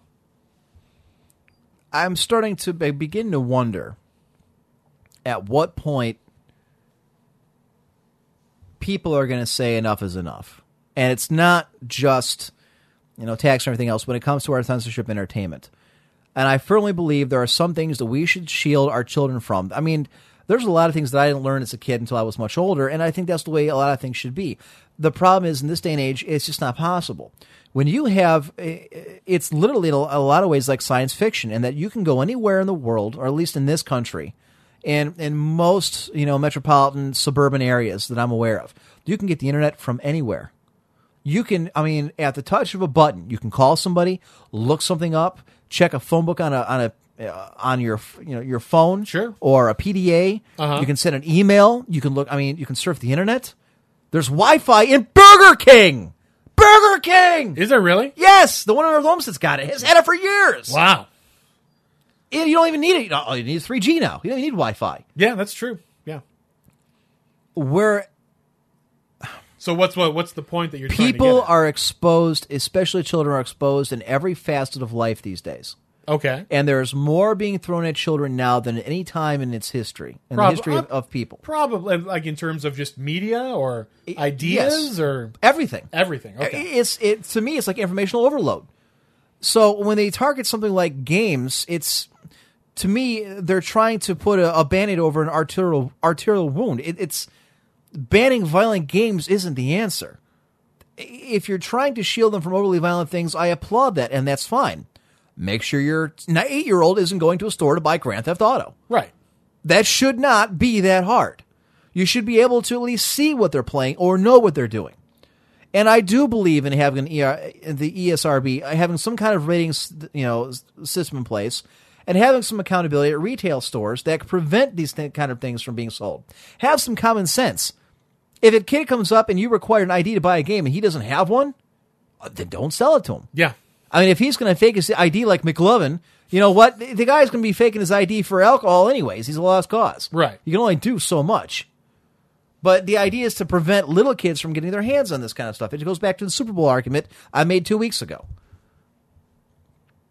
I just think that it's overload for a lot of people, for a lot of kids. And we have to realize as prospective parents and adults, there's only so much we can do. Banning games is not the answer. To me, it's only going to compound the problem. But again, that's me. Yeah, probably. I don't really know what the answer would be, or even if there should be an answer, because it's not like you can reverse time and stop all this from happening. Like, you can't get rid of the internet, and you can't get rid of phones that have 3G capability. You can't get rid of all of that. So what it's really going to come down to is... It's an evolving process. It's a changing process. Right. And I think what might be scary for some people is that they don't know what the end point is. They don't know what it's going to lead to. Like, people can still remember how things were at a certain time when there wasn't all this information. Right. Now there is, and children are changing, and they've never not had the internet. They've never not had cable TV. Exactly. They've never not had the DVD. We didn't have that. No, I can remember when I was live. We didn't have the first video games that I had, I was actually 4 years old. Yeah, so the Atari. Actually, it was even before that. Or Intellivision or something. I had Intellivision is what I had. But I think that really is what it comes down to with people that, like this Attorney General in Australia, is that the advocates, shut up. They can't see. They can't see what it's going to lead to, and I think that scares them. I think it scares them that there's all this media out there and they can't either control it or they don't know what to do with it. So the answer to them is just to try and put a clamp on it and to ban it. And I don't really think you can do that. Rather than trying to ban it outright, try to control it first. They haven't even attempted that. I mean, the United States, we're doing okay with the ESRB system. Is it perfect? No, but it's better than the alternative. Once you start letting people tell you exactly what you can and cannot do, and I mean, at a definitive basis saying, no, under no circumstances, zero tolerance, you cannot buy this game, this type of media. That's wrong. That's a problem. Okay. And it's a slippery slope. Once you've gone that far, sure, like you're saying, where do you stop? Yeah. What's next? So in this, we are in agreement. So I wanted to highlight that so you can see that real quick. Interesting. Yeah, so I think we'll move on to something else. Or do you want to take a break? You know what? I think we're going to need a break. Okay. God, we've already done an hour and 40 minutes. It does not seem like it, does it? No. It seems like we're just getting warmed up. We're just getting started. This sucks. We're running out of time. We still got. We're only halfway through. We got the two big topics we haven't gotten to yet. I know. I'm actually excited. So, all right, folks. We'll be back here in about 10 minutes. Stick with it here on The Emperor's Court on Original Media for Gamers and Verse the World Productions. This show is intended for a mature audience only and may contain harsh language, trans fats, live nudes, and derogatory comments about your mother. Those who are easily offended or have no sense of humor are encouraged to turn off the show now. Parental discretion is advised. Hey guys, this is Little Rex, and you're listening to Emperor and Highlander on The Emperor's Court on VTWProductions.com and OMFG.FM. I got to say, for a 14-year-old, he sounds pretty good. Yeah, that was pretty good. Actually, folks, if you want to get in on that, take off the headphones. Here we go again. All right.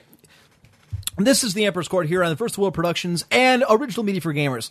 As Little Rex was able to go ahead and demonstrate there, and I posted this a couple days ago in the forums, we would like you to make intros for us. Really? Yeah, specifically what I want people to do is if you have a microphone and you're not retarded, I want you to go ahead and record yourself in a nice, 15 to 20-second thing saying, welcome back, this is, insert your name here, you're listening to The Emperor's Court on Original Media for Gamers and Versatile World Productions, and then say something witty at the end.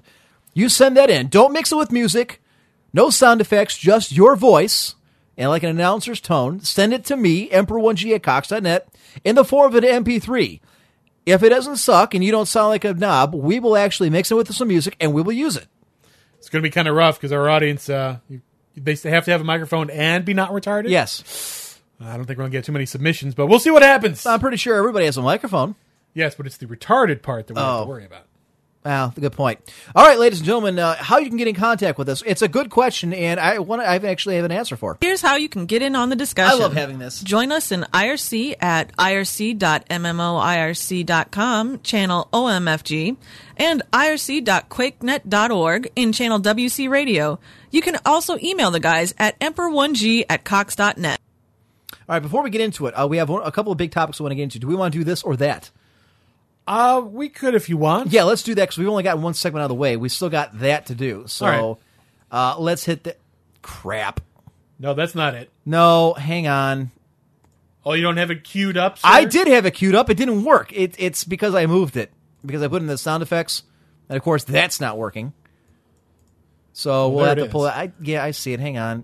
Pull it out real quick. Jesus Christ. You know what? It's one thing I hate about Sam & Coder, and I figured out the reason why our microphones are always fritzing out is because it's damn program. Not because of the box, not because of the mics, it's because of the program.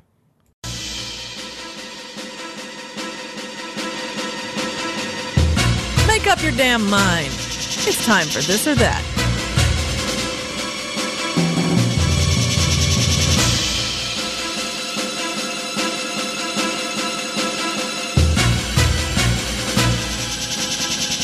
Thanks, Little Rex, for sending that in, this or that. Anyways, I've actually written mine down this time, so I'm not going to forget them. I actually emailed them to myself. Because I have the same problem that you have last week. I did not write mine down, and as a result, I can only remember one off the top of my head. What? Okay, well, God, this is one of the better segments, I thought, and yet we always seem to goof it up every week, so at least this week it can't be blamed on me. So I will give you my this or that. Okay, that sounds good. We touched on a couple of these earlier, which I was kind of hoping to do that. Okay, ready? Right. This or that. Okay. Warhammer 40K or StarCraft? I have to say StarCraft because I've never played Warhammer 40K. And you're 40K. Gay, but go on. You've never played Warhammer 40K? You don't even know what it is. No, I don't play with miniatures because I think that's gay. if you ask me. No, you just play with the miniatures on the television. You gotcha. I think it's actually actual social interaction with people around you. Sit down with the ruler and be like, okay, my guy goes 1/8 of an inch, and so instead of the social interaction of people around you, you talk to weirdos on the internet. It's weirdos who play Warhammer 40K. All right, well then this next one ain't gonna make. I was gonna say Warhammer 40K, the Space Marine chapters, or the StarCraft Space Marines. Well, we obviously know the answer to that. It's the exact same reason. Okay. I don't play. Yeah. All right, ready? Yes. These are heavy StarCraft related, considering everything that's gone on. This is a three-way: Zerg, Protoss, or Terran, and why? Well, you know, when I first started playing StarCraft, I was a big Protoss fan. However, spelled Caesar wrong. Go ahead. I have to say I am a fan of the Zerg, and it's because of the speed factor. I like the ability to be able to build stuff a little faster than everyone else, which normally gives you a bit of a tactical advantage, as long as you can use it. Now, if you just build stuff and you don't really do anything with it, then the other races have a chance to catch up with you. But as long as you play Zerg fast and quick, which is the way you should play Zerg, Zerg should win more times than not. Hence, I go with the Zerg. So you're all about the speed, the quick hit. I'm all about the speed, quick cannon fodder. Send a lot of cannon fodder, quantity over quality. I'll put it that way. Now, I'm not to say that Zerg doesn't have quality units. Right. But like in terms of like the Protoss or whatever, it's obviously quantity. And you know what the problem is? If you play that strategy, if you don't win the first 10 minutes, you are dead. Absolutely. You are boned. I don't argue with you on that. But if you can do it, you can usually win in the first 5 to 10 minutes. All right, moving on. Justifiable war or unjustifiable peace? Ooh. You want to play the moral game last week, so there it is. Wow.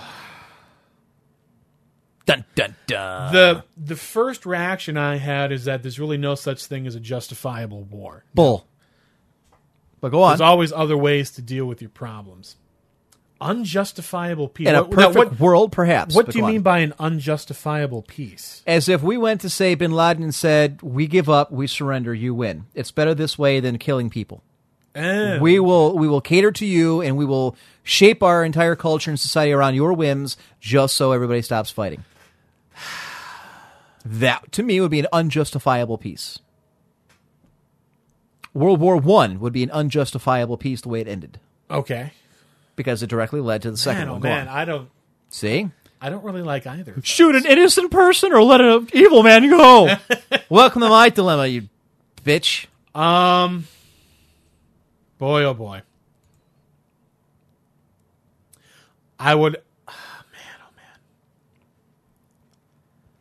It looks like IRC is pretty much of one mind, except for I Am Not Duke, which is kind of a weirdo, but everybody says justifiable war. I don't like either option, and I could argue either way. But in the interest of keeping things going, I find myself saying unjustifiable peace. God, what? I don't know what the Highlander was from college. You become a grade A pussy. Because if you're talking about a justifiable war, you've already got death and destruction and all that anyway. Okay. So really what would be the difference in terms of that as opposed to an unjustifiable peace? If there's already going to be... there's going to be... Then by your logic, had we simply just knuckled under to the Nazis of World War II and said, we will go with the way the German Reich has their set up because, hey, some people are going to die either way, but at least this way, fewer people might die. I actually agree with you. Like I said, it's a tough way to go either way. Right. But I mean, I'm trying to... What was the quote that? Wow, IRC's really getting into this on both ends, both the VW and OMG sides. I'm trying to remember what Gandhi said about something like that. So somebody asked him. I think Gandhi said, "Give me a hamburger for love of God, I'm starving." I think somebody asked him if nonviolence, the way that India was trying to get their independence from Britain, if nonviolence would work against someone like Hitler, and he said, it's a paraphrase. Don't quote me on this. It's something like, not without a lot of, suffering and heartache, but is there not suffering and heartache in the war already? The only reason the Indians won their independence is because the British were so worried about their image in the world, they knuckle under to political pressure from around the world. The same thing with Vietnam. Militarily, we kicked the hell out of them throughout the entire war. Militarily, we didn't lose. Politically, we did, because people were so worried about the image of the United States and the Americans in the eyes of the rest of the world, they deliberately handcuffed themselves. India was no different. If the British had said, screw it, kill them all till they stop getting in front of us and they stop whining, eventually one of two things would have happened. Either they would have quit, trying to get their independence, or there wouldn't be any more Indians. If you had tried that with Hitler, he would have just gassed them all. He didn't give a damn. And he had his people conditioned to believe that, well, they're inferior people anyways. We don't need them. If they don't like it, kill them all. God shall know his own. I'm not saying it's easy. Right. Like that's why I thought I could see either way. I could totally see myself saying justifiable war as well. All right. Maybe something a little easier. Talk show or esports commentary? Talk show. Why? Well, I think you could handle esports commentary. I'm sure I could. And Fred, if they do a 2010 Blizzard Shoutcast competition, yes, I think I will toss my hat in the ring for that one. I think you'd do very well in it. I have nothing against esports commentary, but talk show is really what I do more than that. I mean, when we did the Esports Empire, we were doing games that I really didn't know much about. So really, I wasn't really a color commentator. I was more in the genre of a spectator asking questions. So I mean, a game like StarCraft II, which you can actually follow and play and follow along a little better, would be. I mean, it would be more conducive to esports, commentary. But I enjoy more of the back and forth talking about different topics and looking at things from different perspectives and trying to find out if there's an answer to something. Maybe there is no answer to something. Moving from topic to topic, talking about different things. Plus all the different segments we do, I enjoy doing that as well. Which is something we probably wouldn't be able to do with esports commentary, which we'll be doing again Sunday night, folks. Don't forget, here at omfg.fm, I will be broadcasting live, me personally, from 9 to 11 Eastern. We're going to be broadcasting live streaming video of StarCraft II Beta, but the show will actually start at 6 p.m. and go to 11. So I believe, or is it 6 to midnight? 6 to midnight. Somebody will be going on after me. So 6 to midnight. Yes, Kyle will be going, Kyle of the Donut Shop will be going from 6 to 9. I'll take over from 9 to 11, and then somebody will be going on after me. Unless that's the plan. Hopefully StarCraft 2 is as popular as everyone thinks, because they're expecting everyone on Sunday night to go 6 hours watching StarCraft 2. Martyrdom says, Emperor, you need to go announce all Cleveland sports. That will never happen, and I'll tell you why. The Cleveland market is very, very blessed with that. The fact that we have the people that call the games here on radio are phenomenal. Yes. Joe Tate, Tom Hamilton, and to a lesser degree, Jimmy Dugan. Jim Donovan. Jim Donovan. God, I'm thinking of Doug Deacon. I'm getting them all mixed up. Those three guys, especially Hamilton, and especially Joe Tate, is like a god in this town. Joe Tate is legend. I think he is the last NBA radio announcer to do it by himself. Everyone else has somebody else that goes with him. Yeah. He's the only one that does it by himself. So. I would not listen to anybody else but him. Absolutely. And Tom Hamilton the same way. Tom Hamilton. It's him. Oh yeah. Jim Duggan. I got a lot of that. Yeah. All right. Okay. Blizzard or Square Enix? Wow. Okay. We're getting some toughies here. See, I actually had time to think this out. These are good ones. Well, Blizzard obviously is all about the real time strategy, and Square Enix, World of Warcraft, is really more about Diablo. Yeah. Okay. Vikings. The what? The Lost Vikings. The what? I've never played that game ever. So therefore it doesn't exist, right? To me it doesn't. Okay, we'll go on. Sorry to break your broad Square brush. Enix, okay. Blizzard's mostly known for first person strategy, real time strategy. Go ahead. And then Square Enix obviously is mostly well known for role-playing games. So what we're really talking about is, do I prefer role-playing games or do I prefer real-time strategy? And with an answer like that, I would have to go with role-playing games more than real-time strategy. The learning curve isn't as much with some role-playing games as it is with real-time strategy games. The controls are a little easier. And, of course, with someone like me, I prefer story a lot. Right. So obviously with real-time strategy, story, yes, not as much as with role-playing games. So I would have to go with that. In that same vein, first-person shooter. Okay. So it's another three-way. First-person shooter, real-time strategy, or massive multi-online role-playing game. Morph. That's what it is. It's the Morph. I have no problem with the Memorphs. I've played many of them. I've played many of all of those. I played exactly 3. First-person shooter would probably come in third, mainly because I'm not really as interested in that whole genre as other people. I mean, even though it's how you get your start in online gaming. Yeah, I guess. Yeah, I mean, I had nothing wrong with some of those, but really, with first-person shooters, once you've done it one time, it really is when you strip away all the graphics and everything. It's the same game again and again and again.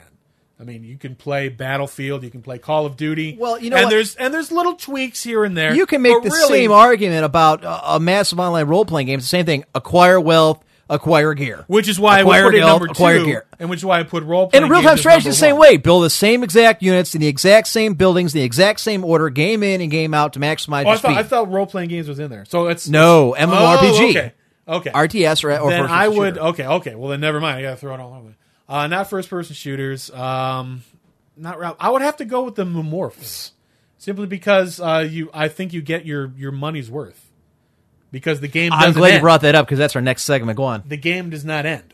Okay. The game just keeps continuing. So it's not like with those other games where you play it and then you're done, and then you're just replaying for replay value, and then trying to get 100% or trying to find that one little thing in the corner of the map of the thing and all that you can't find. As opposed to the Memorphs. I don't even know if that's how you pronounce it. The Memorphs that just keep continuing and the game doesn't end. Time for value, I think it's a good medium. All right. Martyrdom's still saying, will you shoutcast to Warcraft 3 ladder games? Yes, and I would absolutely try my hand at broadcasting baseball games on the radio. The problem is it's a very saturated market. Yes. At least in Cleveland, it's never going to happen unless Hamilton dies of a heart attack. Or unless you choose to do a AAA, AA kind of thing. You know what? I might. See? I might. There you go. If given the opportunity, but that's never going to happen. So. The voice of the Lake Erie Monsters. That's hockey. I know. I ain't doing hockey. Toledo Mudheads, Akron Arrows, Lake County Captains, Columbus Clippers, Mahoning Valley Crushers. Wow, I can't believe you went that far. That's the Dayton Dragons. You've got the Mahoning Valley is single A for the Indians. You've got the Dayton Dragons. That's single A for the Reds. You've got Mahoning Valley is actually over by. Do we have one in the New York Penn League? We've got the the Kinston Indians, and we've got there's another single A affiliate who I'm forgetting. Which we've got 6 affiliates, 6 minor leagues, and I'm forgetting one of them. If you had a team in Charleston, I'd name them the Chew. The Charleston Chew? Tell me that wouldn't be awesome. It rolls off the tongue. The Charleston Chew. And then you get a big head going like that, like it's chewing up. That's one thing about the minor leagues. You can name your team the weirdest crap in the world, and no one blinks an eye. No. No one. The Crawdads, the Mud Hens, just weird. I mean, yeah, the Grit. Then you've got exactly. You've got the ones that don't have the S on the end. Right. The Buzz, the Gray, even Major League, the Jazz, the Thunder, the Heat. It's like plural, but it's not. Exactly. Moose. All right. Death by drowning or death by burning? Wow. Well, obviously no one wants either, but I would have to say death by burning because death by drowning is actually a fear of mine. Really? Yes. Now, I know how to swim. It's not like I don't know how to swim or anything. But to me, death by drowning is really scary. The fact that you can't do it, you're just sitting there and you're waiting to die. As opposed to if you're going to say death by burning, you're probably not having many things going through your mind other than holy crap, holy crap. Okay, my skin is on fire and all the horrendous pain. Yes, but, obviously. World's greatest athlete or world's greatest scientist? World's greatest scientist. I knew you were going to say that. Obviously. I knew you'd say that. World's greatest athlete. Well, what does that do? I mean, okay, say you're like Michael Jordan or Tiger Woods or, I'm not talking about personal life, obviously. Go on. But, in terms of that, what have you really added to society other than a brief respite from the doldrums? So you're looking at it strictly on what you can provide to society? Yes. So you become the world's greatest scientist only to invent, the artificial appendix. Wow, thanks! So you think that the world's greatest scientist would invent the artificial appendix? Do you know how many scientists have lived in this world that have done all this research accounted for and a lifetime's worth of work that has amounted to nothing? Sure. How about all the athletes that have done zippity-doo-dah? We're talking about the world's greatest. And in this day and age, which inspires people more for greatness, athletes or scientists? Inspires them? Yes. Look up to. Role models. Impacts the world. I don't... Impacts the world? You're going to tell me LeBron James, the $1 billion, is not going to impact... Science impacts the world way more than LeBron James in a negative way. He could. In a negative way. Yes, in a lot of ways, yes. Do you really want me to go through all the things that science has given us? Do you want me to go through all... Over the past 300 years? Let's start with nuclear weapons and gunpowder and warfare and go that way. The show wouldn't be going on right now if it wasn't for science. World's Greatest Athlete to me means nothing. Okay. It's a... 10, 12 years of your life at best, and then you have to spend the rest of your life hawking isotoner gloves and killing your Alamo car rental. You know that. What I should have said is world's greatest statesman or diplomat or world's greatest scientist. Now That's what I should have done. That would be interesting. All right, we'll do that next week. All right, composer, yes, or a video game developer. Wow. I have a big background in music. That's why I put it in there. I know. And you got a big background in games, so there you have it. I can play many instruments. Look at Little Rex like, scientist! It's right. Commissar wants to know how you burn to death. Well, there are many ways. I would probably douse yourself in gasoline and light yourself on fire. Wasn't there some monk in Vietnam who... many monks did that. Actually, they burn themselves? They still do. They do that in Burma. I think someone just did that. I mean, they're going to rot in hell anyways. Why try to beat the rush? But go ahead. What, too much? He's a witch. Burn him. Composer or video game developer? Man, oh man. Composer. Wow, nobody wants to develop video games? I would have thought for sure. You know what? I would... All right, go ahead. Compared to those two, I would say video game developer. I think being a composer would be fantastic, but I'm someone that prefers to tell a specific story. And you're telling me, the 1812 Overture doesn't tell a story? Not as much as a video game. Okay, so you're willing to be a scientist because it impacts society in a positive way versus an athlete, but you don't want to be a composer whose music will live on forever versus doing a video game. Talk about hypocrisy. Forever. That'll also live on forever. No, it won't. Really? Do you think 100 years from now people look back at the Super Mario Brothers the same way they look back at Mozart? Talk about hypocrisy. Mozart? Yes. No, I'm talking about personal preference. I'm not talking crap. On this one. I'm talking about personal preference. All right. There's no consistency with you. I prefer to tell a story. It's a trap! And it's been sprung and you fell into it. Whatever. All right. Now, that's my this or that. What do you have for me that you can think of? The only one that I thought of off the top of my head was Ireland or America. America. I look, and there's one here from Davlin you can use. Okay. That, you can probably use Little Rexes, too. Yeah. Real quick, if you ever this or that, pop it up in IRC, send us a message, and Highlander here will use it real quick. Look, for all my interest in Ireland and the heritage and all that, the fact of the matter is I'm not going to romanticize it more than I have already. I've never actually been there. So I'm not about to say that I want to live one place I've never been versus a place I actually happen to enjoy. Okay. So it's certainly a place I want to visit before I'm dead. Would you consider living there ever? Actually, it's funny you mentioned that. I was looking at there's a couple articles today about the housing market in Ireland sucks, as in houses are new ones because the Celtic Tiger economic boom, kind of died off. Right. Is the recession so bad in Ireland? You can get some very nice houses dirt cheap, and as it happens. Blizzard has their headquarters for Europe in Ireland, and they're actually hiring there. Are they really? I just thought I'd point that out. Interesting. Except you're not a computer programmer, so no. Most of it's call center, customer service, human resources, things. Oh, really? Of that nature. Yes. Oh, wow. Okay. Yes. Well, that's it's not the developing team. All right. Okay. So Davlin's got a couple. All right. Hang on. Let's pop in here with. You want to do that other one there? We got a bunch here that we can use. Shit. All right, so let's go back to the other one. There's a couple from Little Rex, and then we're over here at Omchi. All right.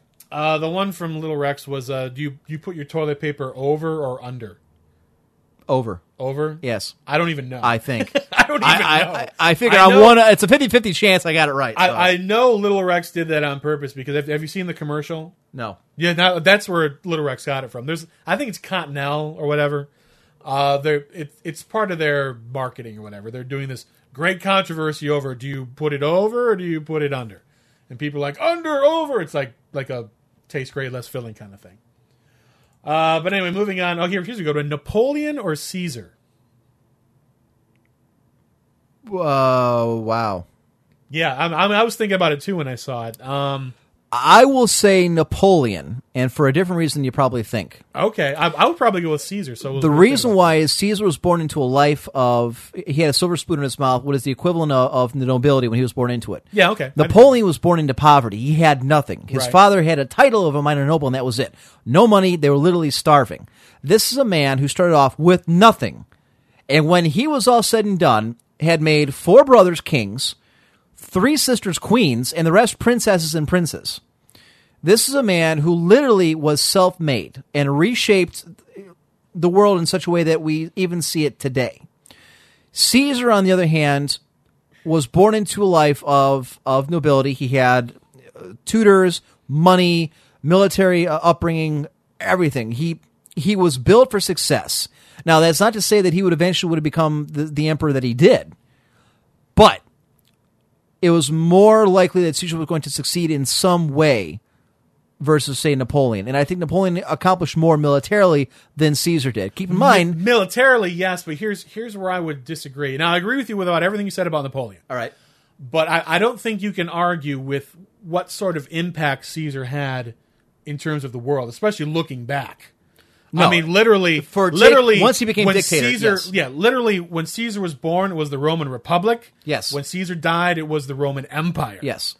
It's the same way. When Napoleon came to power, it was the French Republic. Yes. When he came to power, when he was done, it was the French Empire. Yes, but now also remember that the French Empire lasted 15 years, maybe? 20, about 20. If? Yes. How long did the Roman Empire last? The Roman Empire lasted... How long did Caesar last? 1,500 years. How long did Caesar last? He lived longer than Napoleon. A week? 2 weeks? No. Once he became a dictator. They knifed him in the back from the get-go. He became dictator dictator for life? Because there's different things. Okay, we're going to get ticky-tacky. Which would interest for you and me. That'd be fine. But in terms of Caesar, I think that he had a greater impact on his civilization than Napoleon did. All right, Davlin's giving us a few more here real quick because we're actually getting on time. Okay, this one I think is kind of weird. Twilight or Greenpeace? Twilight? Yes. They're both fake. But Twilight I only have to put up with when Mystic Mem is watching it or I see her reading the books again. Okay, fair enough. Next. I'm sorry, there was another one. Never play any more video games in your life or play nothing but puzzle games ever again. I like puzzles. Aren't puzzle games video games? Isn't it? Not necessarily. There's board games that are puzzles. You mean like a crossword puzzles or like the find the pieces puzzle? If I can ever play a video game again in my life, I would find other ways to entertain myself. I have other interests outside of video games, so that would be fine. So puzzles would be fine. I think that's it. All right, so did you give me the one you had? I don't remember. Ireland or America? That's right. Yeah. That's right. You stuck this week. Okay. All right, having done that, we have a couple topics we have to get to. We're not going to skip our break and keep going. And this goes into...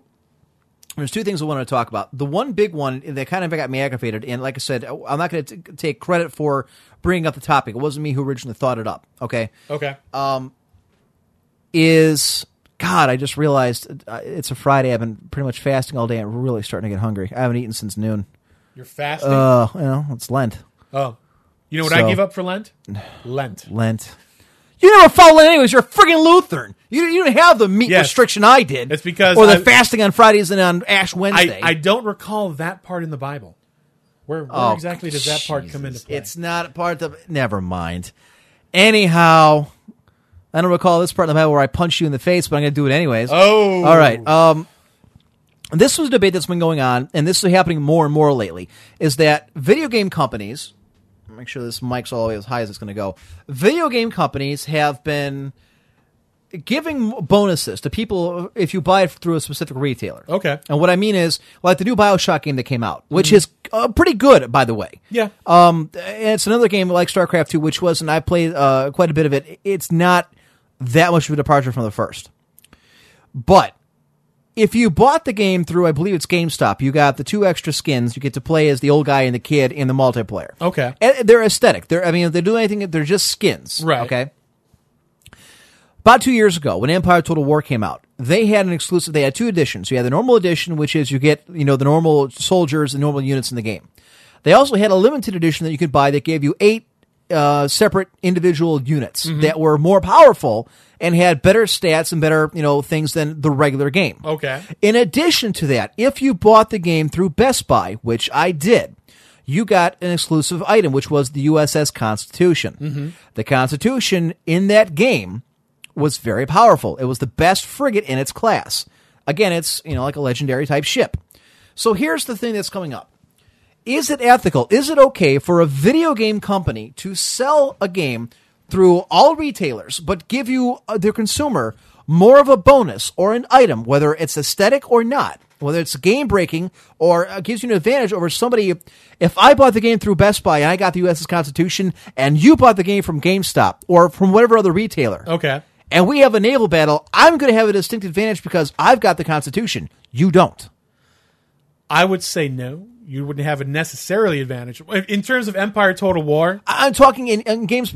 Okay, okay. There's two different ways of looking at it. Right? Is it okay for a video game company? And we'll just generalize it this way because I know exactly. I have it in my mind. I know exactly how this is going to turn out. Right? Is it ethical? Is it fair for a video game company to sell games to all retailers but reward you for buying it through one specific retailer? I don't have a big problem with that. Okay, why? I don't see the problem in it. I honestly don't. I mean, in this day and age, like if we're going to talk about getting it from Best Buy or getting it from Walmart or whatever, in terms of the internet specifically, you can buy a game anywhere you want. And if someone's going to reward you, for lack of a better term, to buy a game at a particular retailer and you feel that it's worth the justification, then I don't see the problem with someone in giving you an incentive to buy a game from a particular retailer. All right, now here's where it splits, and this is how I know the argument's going to go. Okay, there are two different kinds of items that we've just discussed. The aesthetic items, which are things that like the skins or, you know, having something like an in-game pet. Yes. For instance, like World of Warcraft. If you buy it through their store, you get an in-game pet, which doesn't do anything. It's just kind of cool to look at. Mm-hmm. Versus the Empire Total War example. And there will be another example coming up with Napoleon coming out next month. Next week. If you get the game through Steam, you get the Scots Greys, which is one of the premier cavalry units of that era, that time period, part of the British Empire. Its stats will not be comparable to heavy cavalry in its same class. Its stats will more than likely be superior. Now, my question is this. Is it justifiable, is it okay for a game company to sell, to reward you for buying it through a specific retailer if the item or the thing that you're getting gives you a distinct advantage over somebody who bought it from another store? Now, we'd have to qualify distinct advantage because... From what you're describing and the position that it sounds like you're going to take or that you're taking is that if a person, like, we'll use Empire Total War. Right. If a person didn't buy it from Best Buy, then there's no way they can possibly win any sort of battle against someone who did. It's too much of an uphill climb for someone else to win. Look at it this way. If we're of equal skill... If we're of equal skill, we're playing Empire Total War, and we have a naval battle, I have the advantage in an equal match, an equal skill, I will win.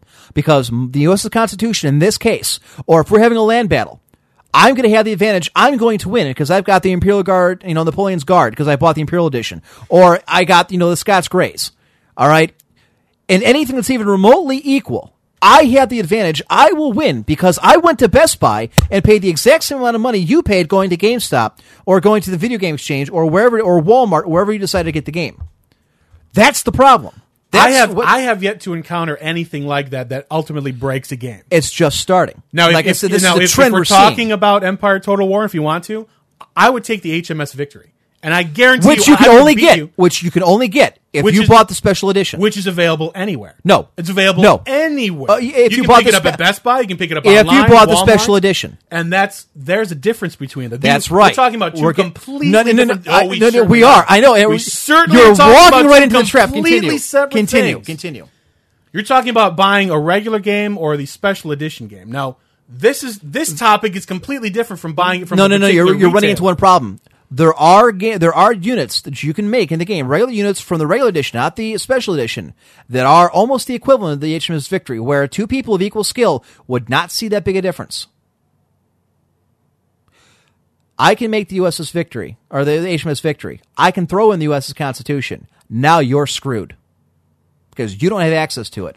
I can build a ship of the line, a regular line unit that has almost the exact same stats, minuscule differences, because the special edition is, in those cases, the units you get are more aesthetic because they're historical units. Their stats somewhat better. Not enough that, like you said, it's a game-breaking item, because it's not. Okay. So you're right. If it's not a game-breaking item, then I honestly don't see the point. I honestly don't see what the argument is. But if I buy the special edition and I get the Best Buy bonus, which is, in this case, the Constitution, or whatever unit would help me, now I have a distinct advantage that you cannot copy. There is nothing else that compares to the Constitution in that game. And I know we're using Empire Total War as the examples because that's the one we're most familiar with. Yes. I'm shaking the table. I'm sorry about that. No, it's all right. But that's my point. What I would say is, if we're talking about Empire Total War again, the game is set up that all those units are in the game. It's just a matter of using a code to unlock them or not. So you're going to hack the game to get the... Because you can do that. That's the only way you can do it. Okay, you realize how large the modding community is for the Total War series. It's also illegal, and people have been banned for hacking into the game to change that. But at some point, I would think that you'd be able to get the Constitution if you really wanted to.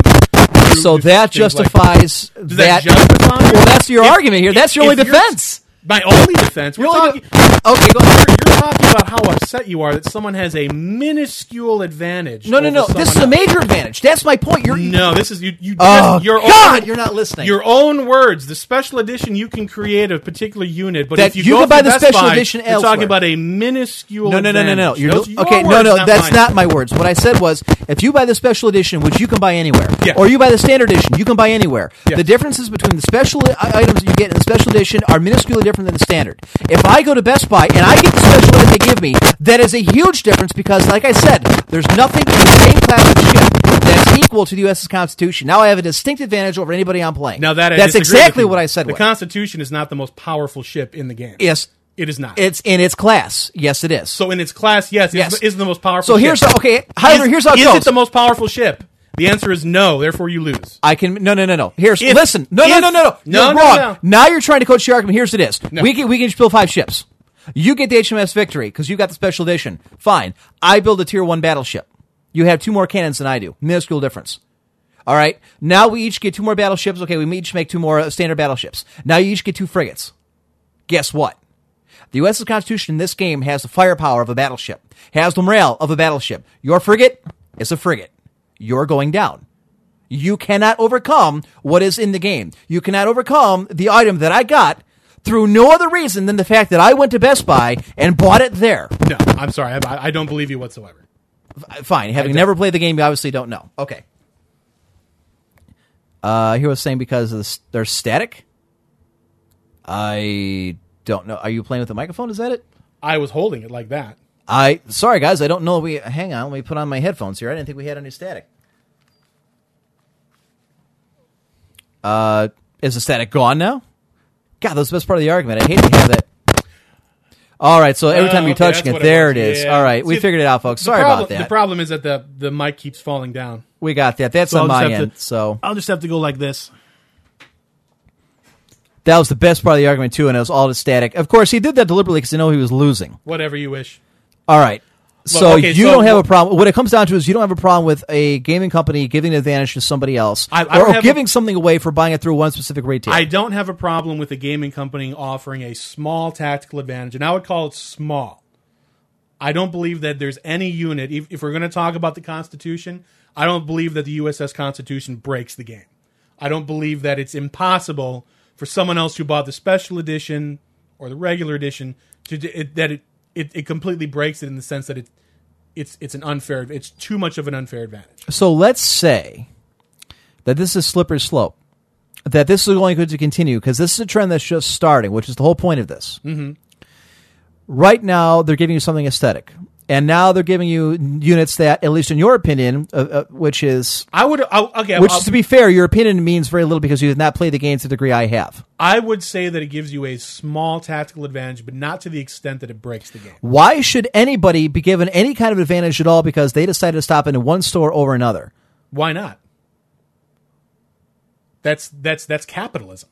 What's wrong with that? So that's what it comes down to is then you don't care that the company's actually doing it because from the company's standpoint, they've probably got to deal with Best Buy or GameStop or whatever retailer that they're going to get. That's obviously why they're doing it. Yeah. Okay. So you're going to try and force them to buy a game from one retailer. So if I'm, let's say, Walmart, and I found out that Best Buy is selling a version of a game that's giving them something much better, something that's special. You got to stop bumping the microphone. Apparently, it's really going staticky. I'm not touching it. That's very odd. See my hands right here? My hands are not touching the microphone at all. My headphone's down. That might have been it. Wow, we really got to be careful. Okay, what it comes down to is this. I don't think that a company should be able to force people to go... Okay, back up.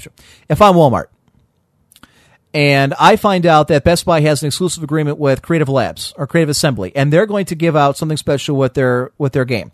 People are going to flock to Best Buy to go ahead and buy that game. If I'm Walmart, the next time a game comes around, you know what I say? I'm not carrying your game.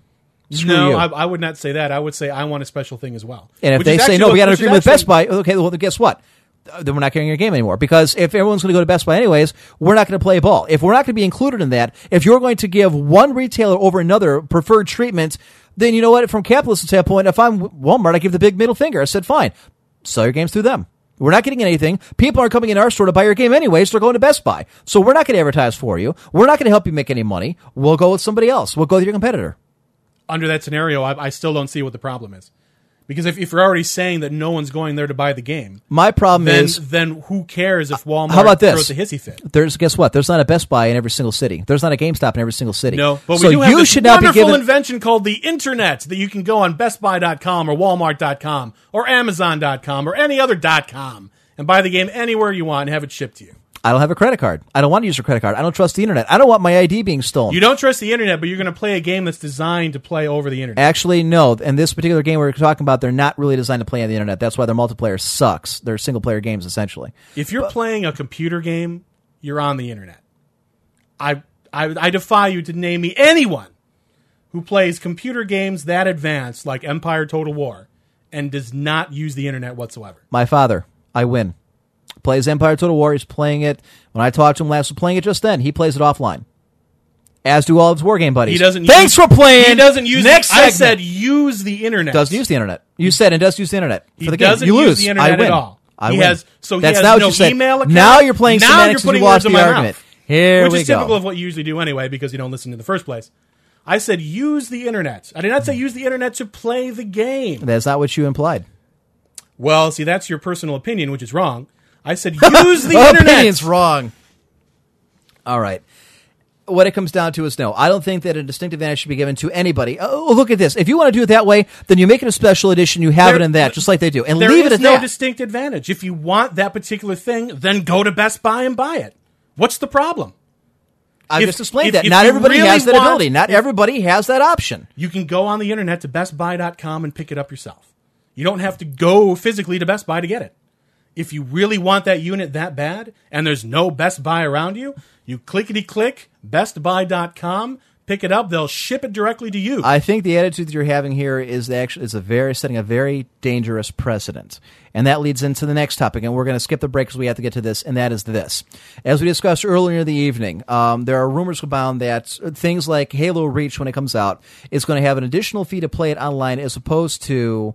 Actually, here, I'm going to fix that here because that's annoying even the hell out of me. There. Fixed. Now I can actually hear you.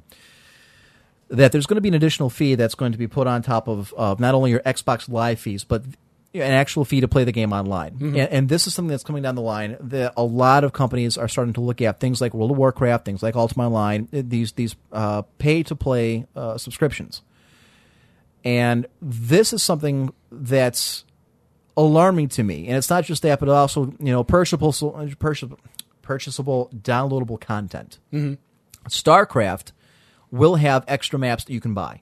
Okay, whether they're user created or created by the company itself, that you'll be able to download and buy and play. Something very similar to what Gunbound back in the day did is a game that you could play for free, but you had to buy if you wanted certain items, you had to actually purchase them with real money. My point is. And this kind of let me put this back. That kind of puts it into what I was talking about with the special edition, an item that's exclusively given out through one retailer over another. Is that are the gaming companies starting to squeeze too much? Are they trying to grab too much money out of everything they can? You say it's capitalism, and I'm a big proponent of that. However, there is a point where you've gone to the cash cow to milk it too many times. If you're going to start charging money to buy the game, then charging people to play, games online, and for a while there was speculation that StarCraft would require a subscription fee to play on Battle.net.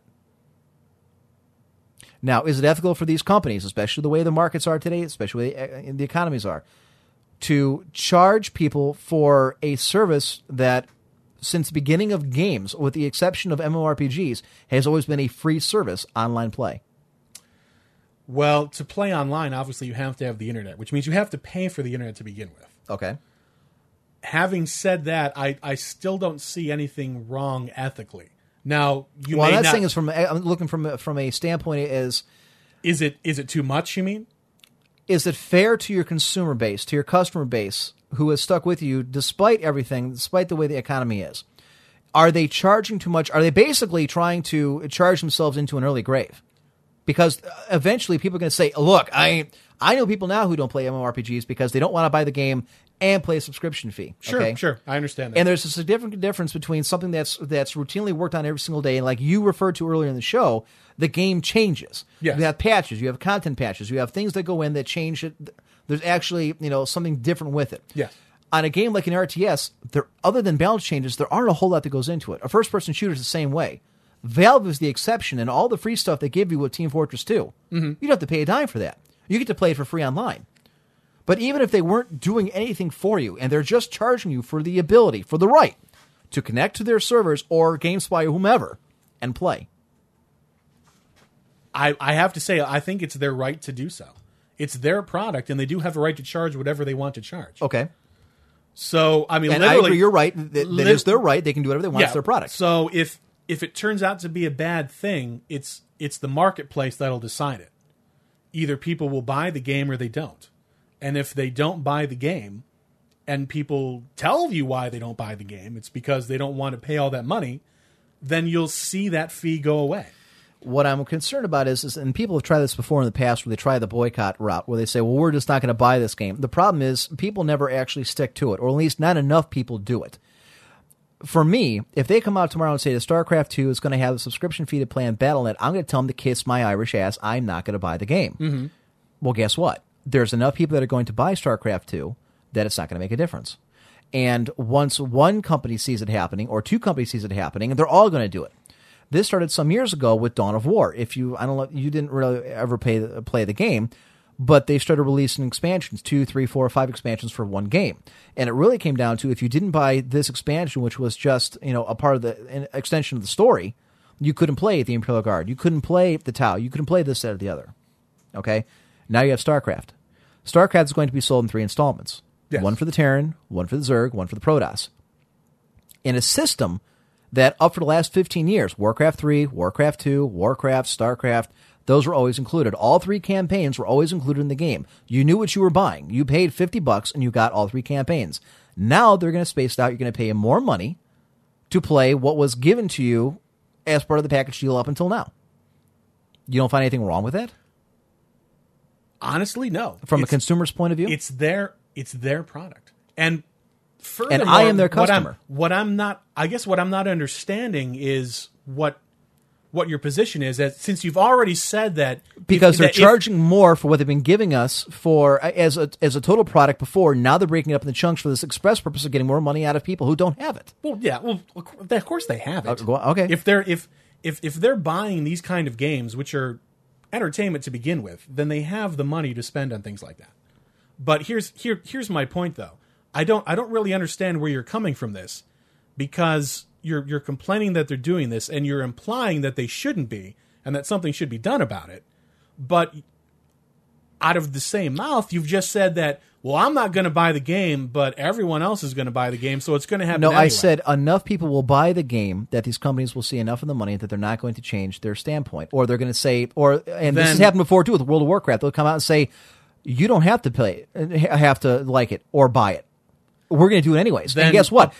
When real quick. I'm just going to say one sentence. Then apart from you bitching about it, where are you coming from? What are you doing? My point is this sucks. Well, that's my point is that the company is doing a disservice to their consumer base, to their customers, by deliberately breaking up and charging more money for a service and a product that they, up until now, they have always been as one complete unit and one is free. Not to mention is this. And you can say that, you know, the marketplace will set it. Well, not necessarily. I could play Dawn of War and play it for free online. It's a cool game. I like it. StarCraft II is going to charge for it. There are enough people that are going to shell out money to play that to keep them afloat. It's going to alienate a lot of us. My point is, why should I don't agree that they should be gouging us for every single penny they can possibly get. Now, from a capitalistic standpoint, which is I am a big capitalist, I understand why they would want to do that. However, to me, it's going to cut down the amount of games that I'm going to play personally because I'm not going to pay those kind of fees. And I think a lot of people are going to drop out of the market. If that happens, think you're going to see a much smaller gaming population. Then you're agreeing with me then and saying that the marketplace will possibly correct it. 5 years down the road, 6 years down the road, and how many games will we be kept out of that we won't ever be able to play or enjoy because we can't either afford it or we're not willing to. Well, that's I'm trying to. I'm going to say offensive language because that's not correct. We're saying that how many people are going to be left out of it. It's not a question of being left out. It's a personal choice whether or not you want to pay that or not. So either it's a choice. You can either pay it or you don't.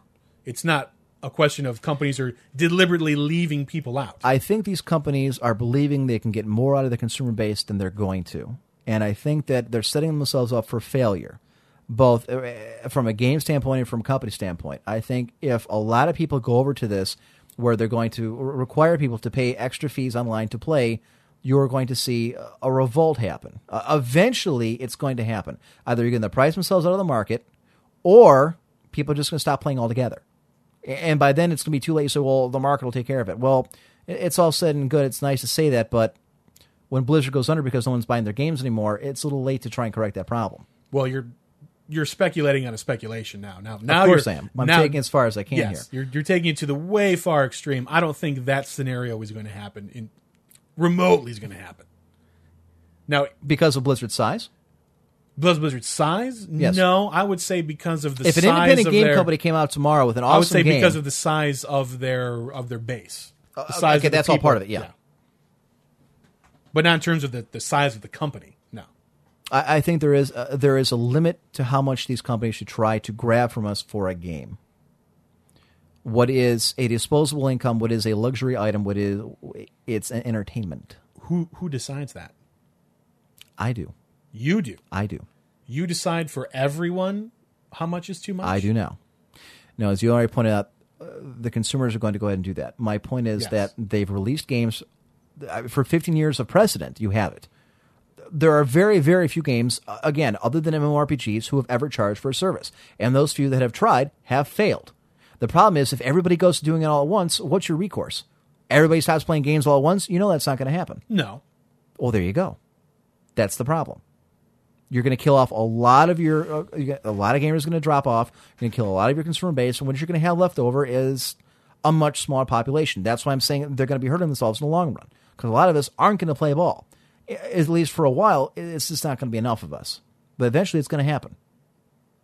I don't know. Like I said, we're speculating, and I don't really know. But it's not. We could be wrong. I mean, we could say speculation for speculation, but guess what? World of Warcraft, I think, proves you wrong from a different perspective, saying that all these people have tried charging for games, and it doesn't happen. And then World of Warcraft, again, we've got millions. You're talking about something very different. And as I just said, most of these games don't give you any kind of extra content. All they give you is occasionally a balance patch, and most don't even do that. Blizzard being one of the exceptions. World of Warcraft, Ultima Online, Star Trek Online, etc., they charge a fee because it's a different service they're providing. They're going to, for that fee, not only do you get, you know, to keep the systems running, because you're playing on their servers. On Battle.net or things of that nature, or GameSpy or Steam, usually it randomly selects one of the people playing as the host of that game. All they're providing is the software to do that. They're not actually paying any server fees. Okay, World of Warcraft actually pays for the bandwidth, pays for the storage for the characters in the world. Not to mention, every few months, eventually you will get something that changes, something that's an addition to the world, something that, you know, a new spell, a new ability, a new look, new armor, a new weapon. They actually add on to the game. You're paying the $15 to get a consistently enlarging game. You don't get that in a first-person shooter. You don't get that in RTS. And most of them, no, you don't. That's why I said Valve is one of the exceptions. You get different skins, you get different weapons, you get different maps. You get Valve is one of the exceptions. Most of those you only get if you buy an expansion. Historically, that's just the way it is. That's why everybody loves Valve so much for what they do with Team Fortress. No one does that. No one gives you new weapons. No one gives you new skins. No one gives you new maps. Occasionally, somebody, an individual person, will build a map. They'll submit it to a company, they like it, and they'll put it part of the rotation.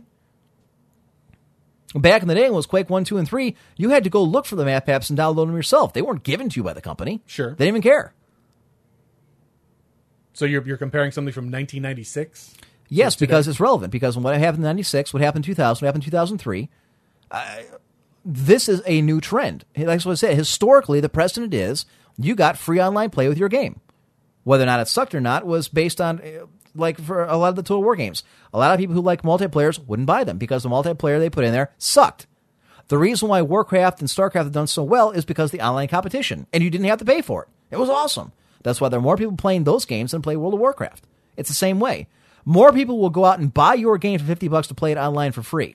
A lot less people are going to buy it if they have to pay $50 and pay an additional $10 for the right to play the game. We'll see. And now we're really up against it. We only have 13 minutes. You need to do the quickening, so we got to get this done. Okay. The quickening will be fast this time around. Okay. Here we are, born to be kings. We're the princes of the universe. Greetings, Highlander. You call? Here we belong. Fighting to survive in a war with the darkest power. You have the manners of a goat.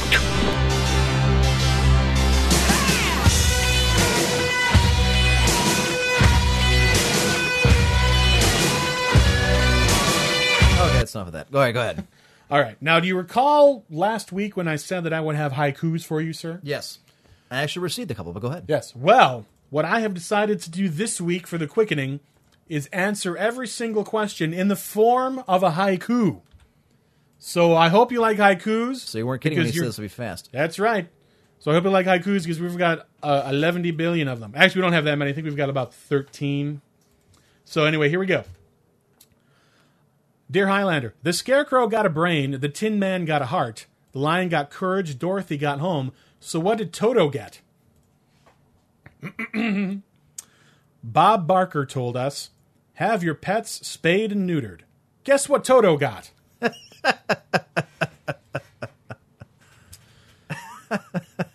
Dear Highlander, what ingredients would you use to make the ultimate taco? Tomatoes, lettuce, jalapenos, and, of course, ground-up Mexicans. Send your hate mail to highlander1g@gmail.com. All right, now this one actually, they actually sent it in as a haiku. So it's a haiku, and then I answer it in a haiku. Extreme ironing. What do the creators smoke? Where can I get some? I've seen that, too. That's some weird stuff. That is some weird stuff. All right, here's my answer. Extreme ironing is for douchebags. You should try extreme haikuing. Some of these are tough to write. When you have only 5 syllables and 7 syllables, you're kind of stuck in there, yeah. You got to really use your... You're doing pretty well, though. Keep going. Dear Highlander, why is it necessary to nail down the lid of a coffin? Do you really want homes overrun by zombies? The answer is no. The answer is no. Okay. Well, you doubted my power? I'm just playing along. Go ahead. Dear Highlander, can you catch AIDS from licking a dog? I laughed at that one, too. No AIDS from a dog. Everyone knows AIDS comes from Clay Aiken's toilet. That's highlander1g@gmail.com. Dear Highlander, if the Muslims took over Italy, would they blow up all the priceless religious art like the Sistine Chapel and stuff? No, that stuff is safe. They use a special spray called Raid Anti-Muslim. Dear Highlander, where can I buy a retarded monkey? Dude, let me tell you, if someone was selling those, I'd want two of them.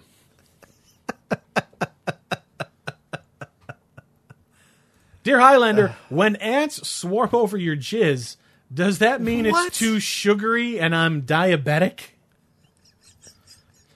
Well, that was creepy. You're going to get kicked out of your family's picnic. Highlander, is it weird if I hear a whistling sound when I pee? I can't say for sure. Depends on what song you hear One-Eyed Willie sing. Dear Highlander, can a lightsaber cut through Superman? Ooh, good question. I thought about this, and what I came up with was, both of them aren't real. Speculation on speculation. Right? Exactly. Dear Highlander, how would you call Batman if you needed him during the day? Okay, good question. Searchlights do not work. Red telephones are just dumb. I'd use his Twitter. Dear Highlander, every 10 seconds, someone is having sex.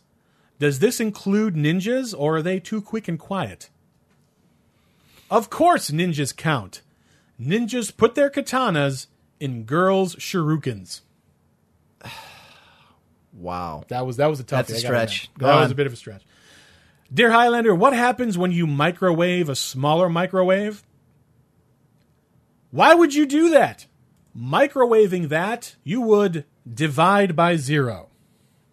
And end existence. Dear Highlander, what is your position on breast implants? Bonus points if you know where that come from. Big floppy boobies. No one is a fan of those.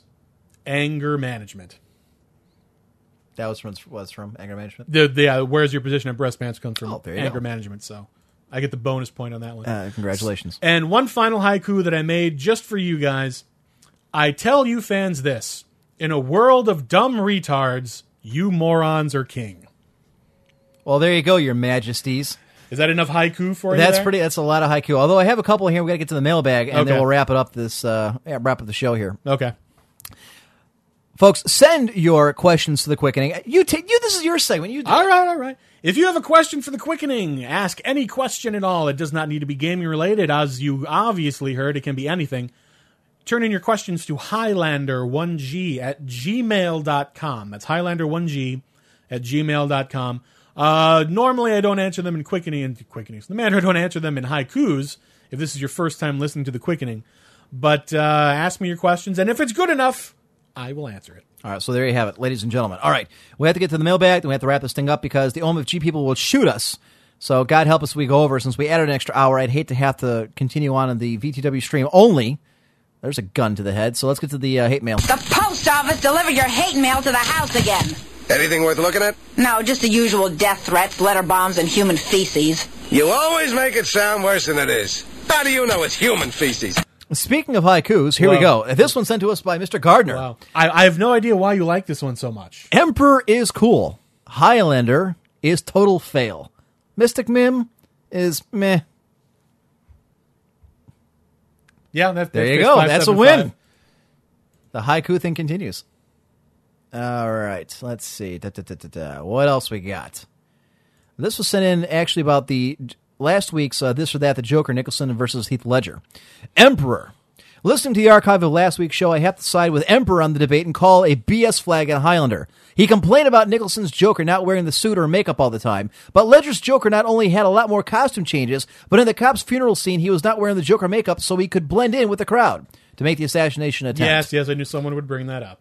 So the argument on his part has no merit, 15 yards for total BS and loss of down. Sorry to be harsh, Highlander. Well, I would say that no, obviously.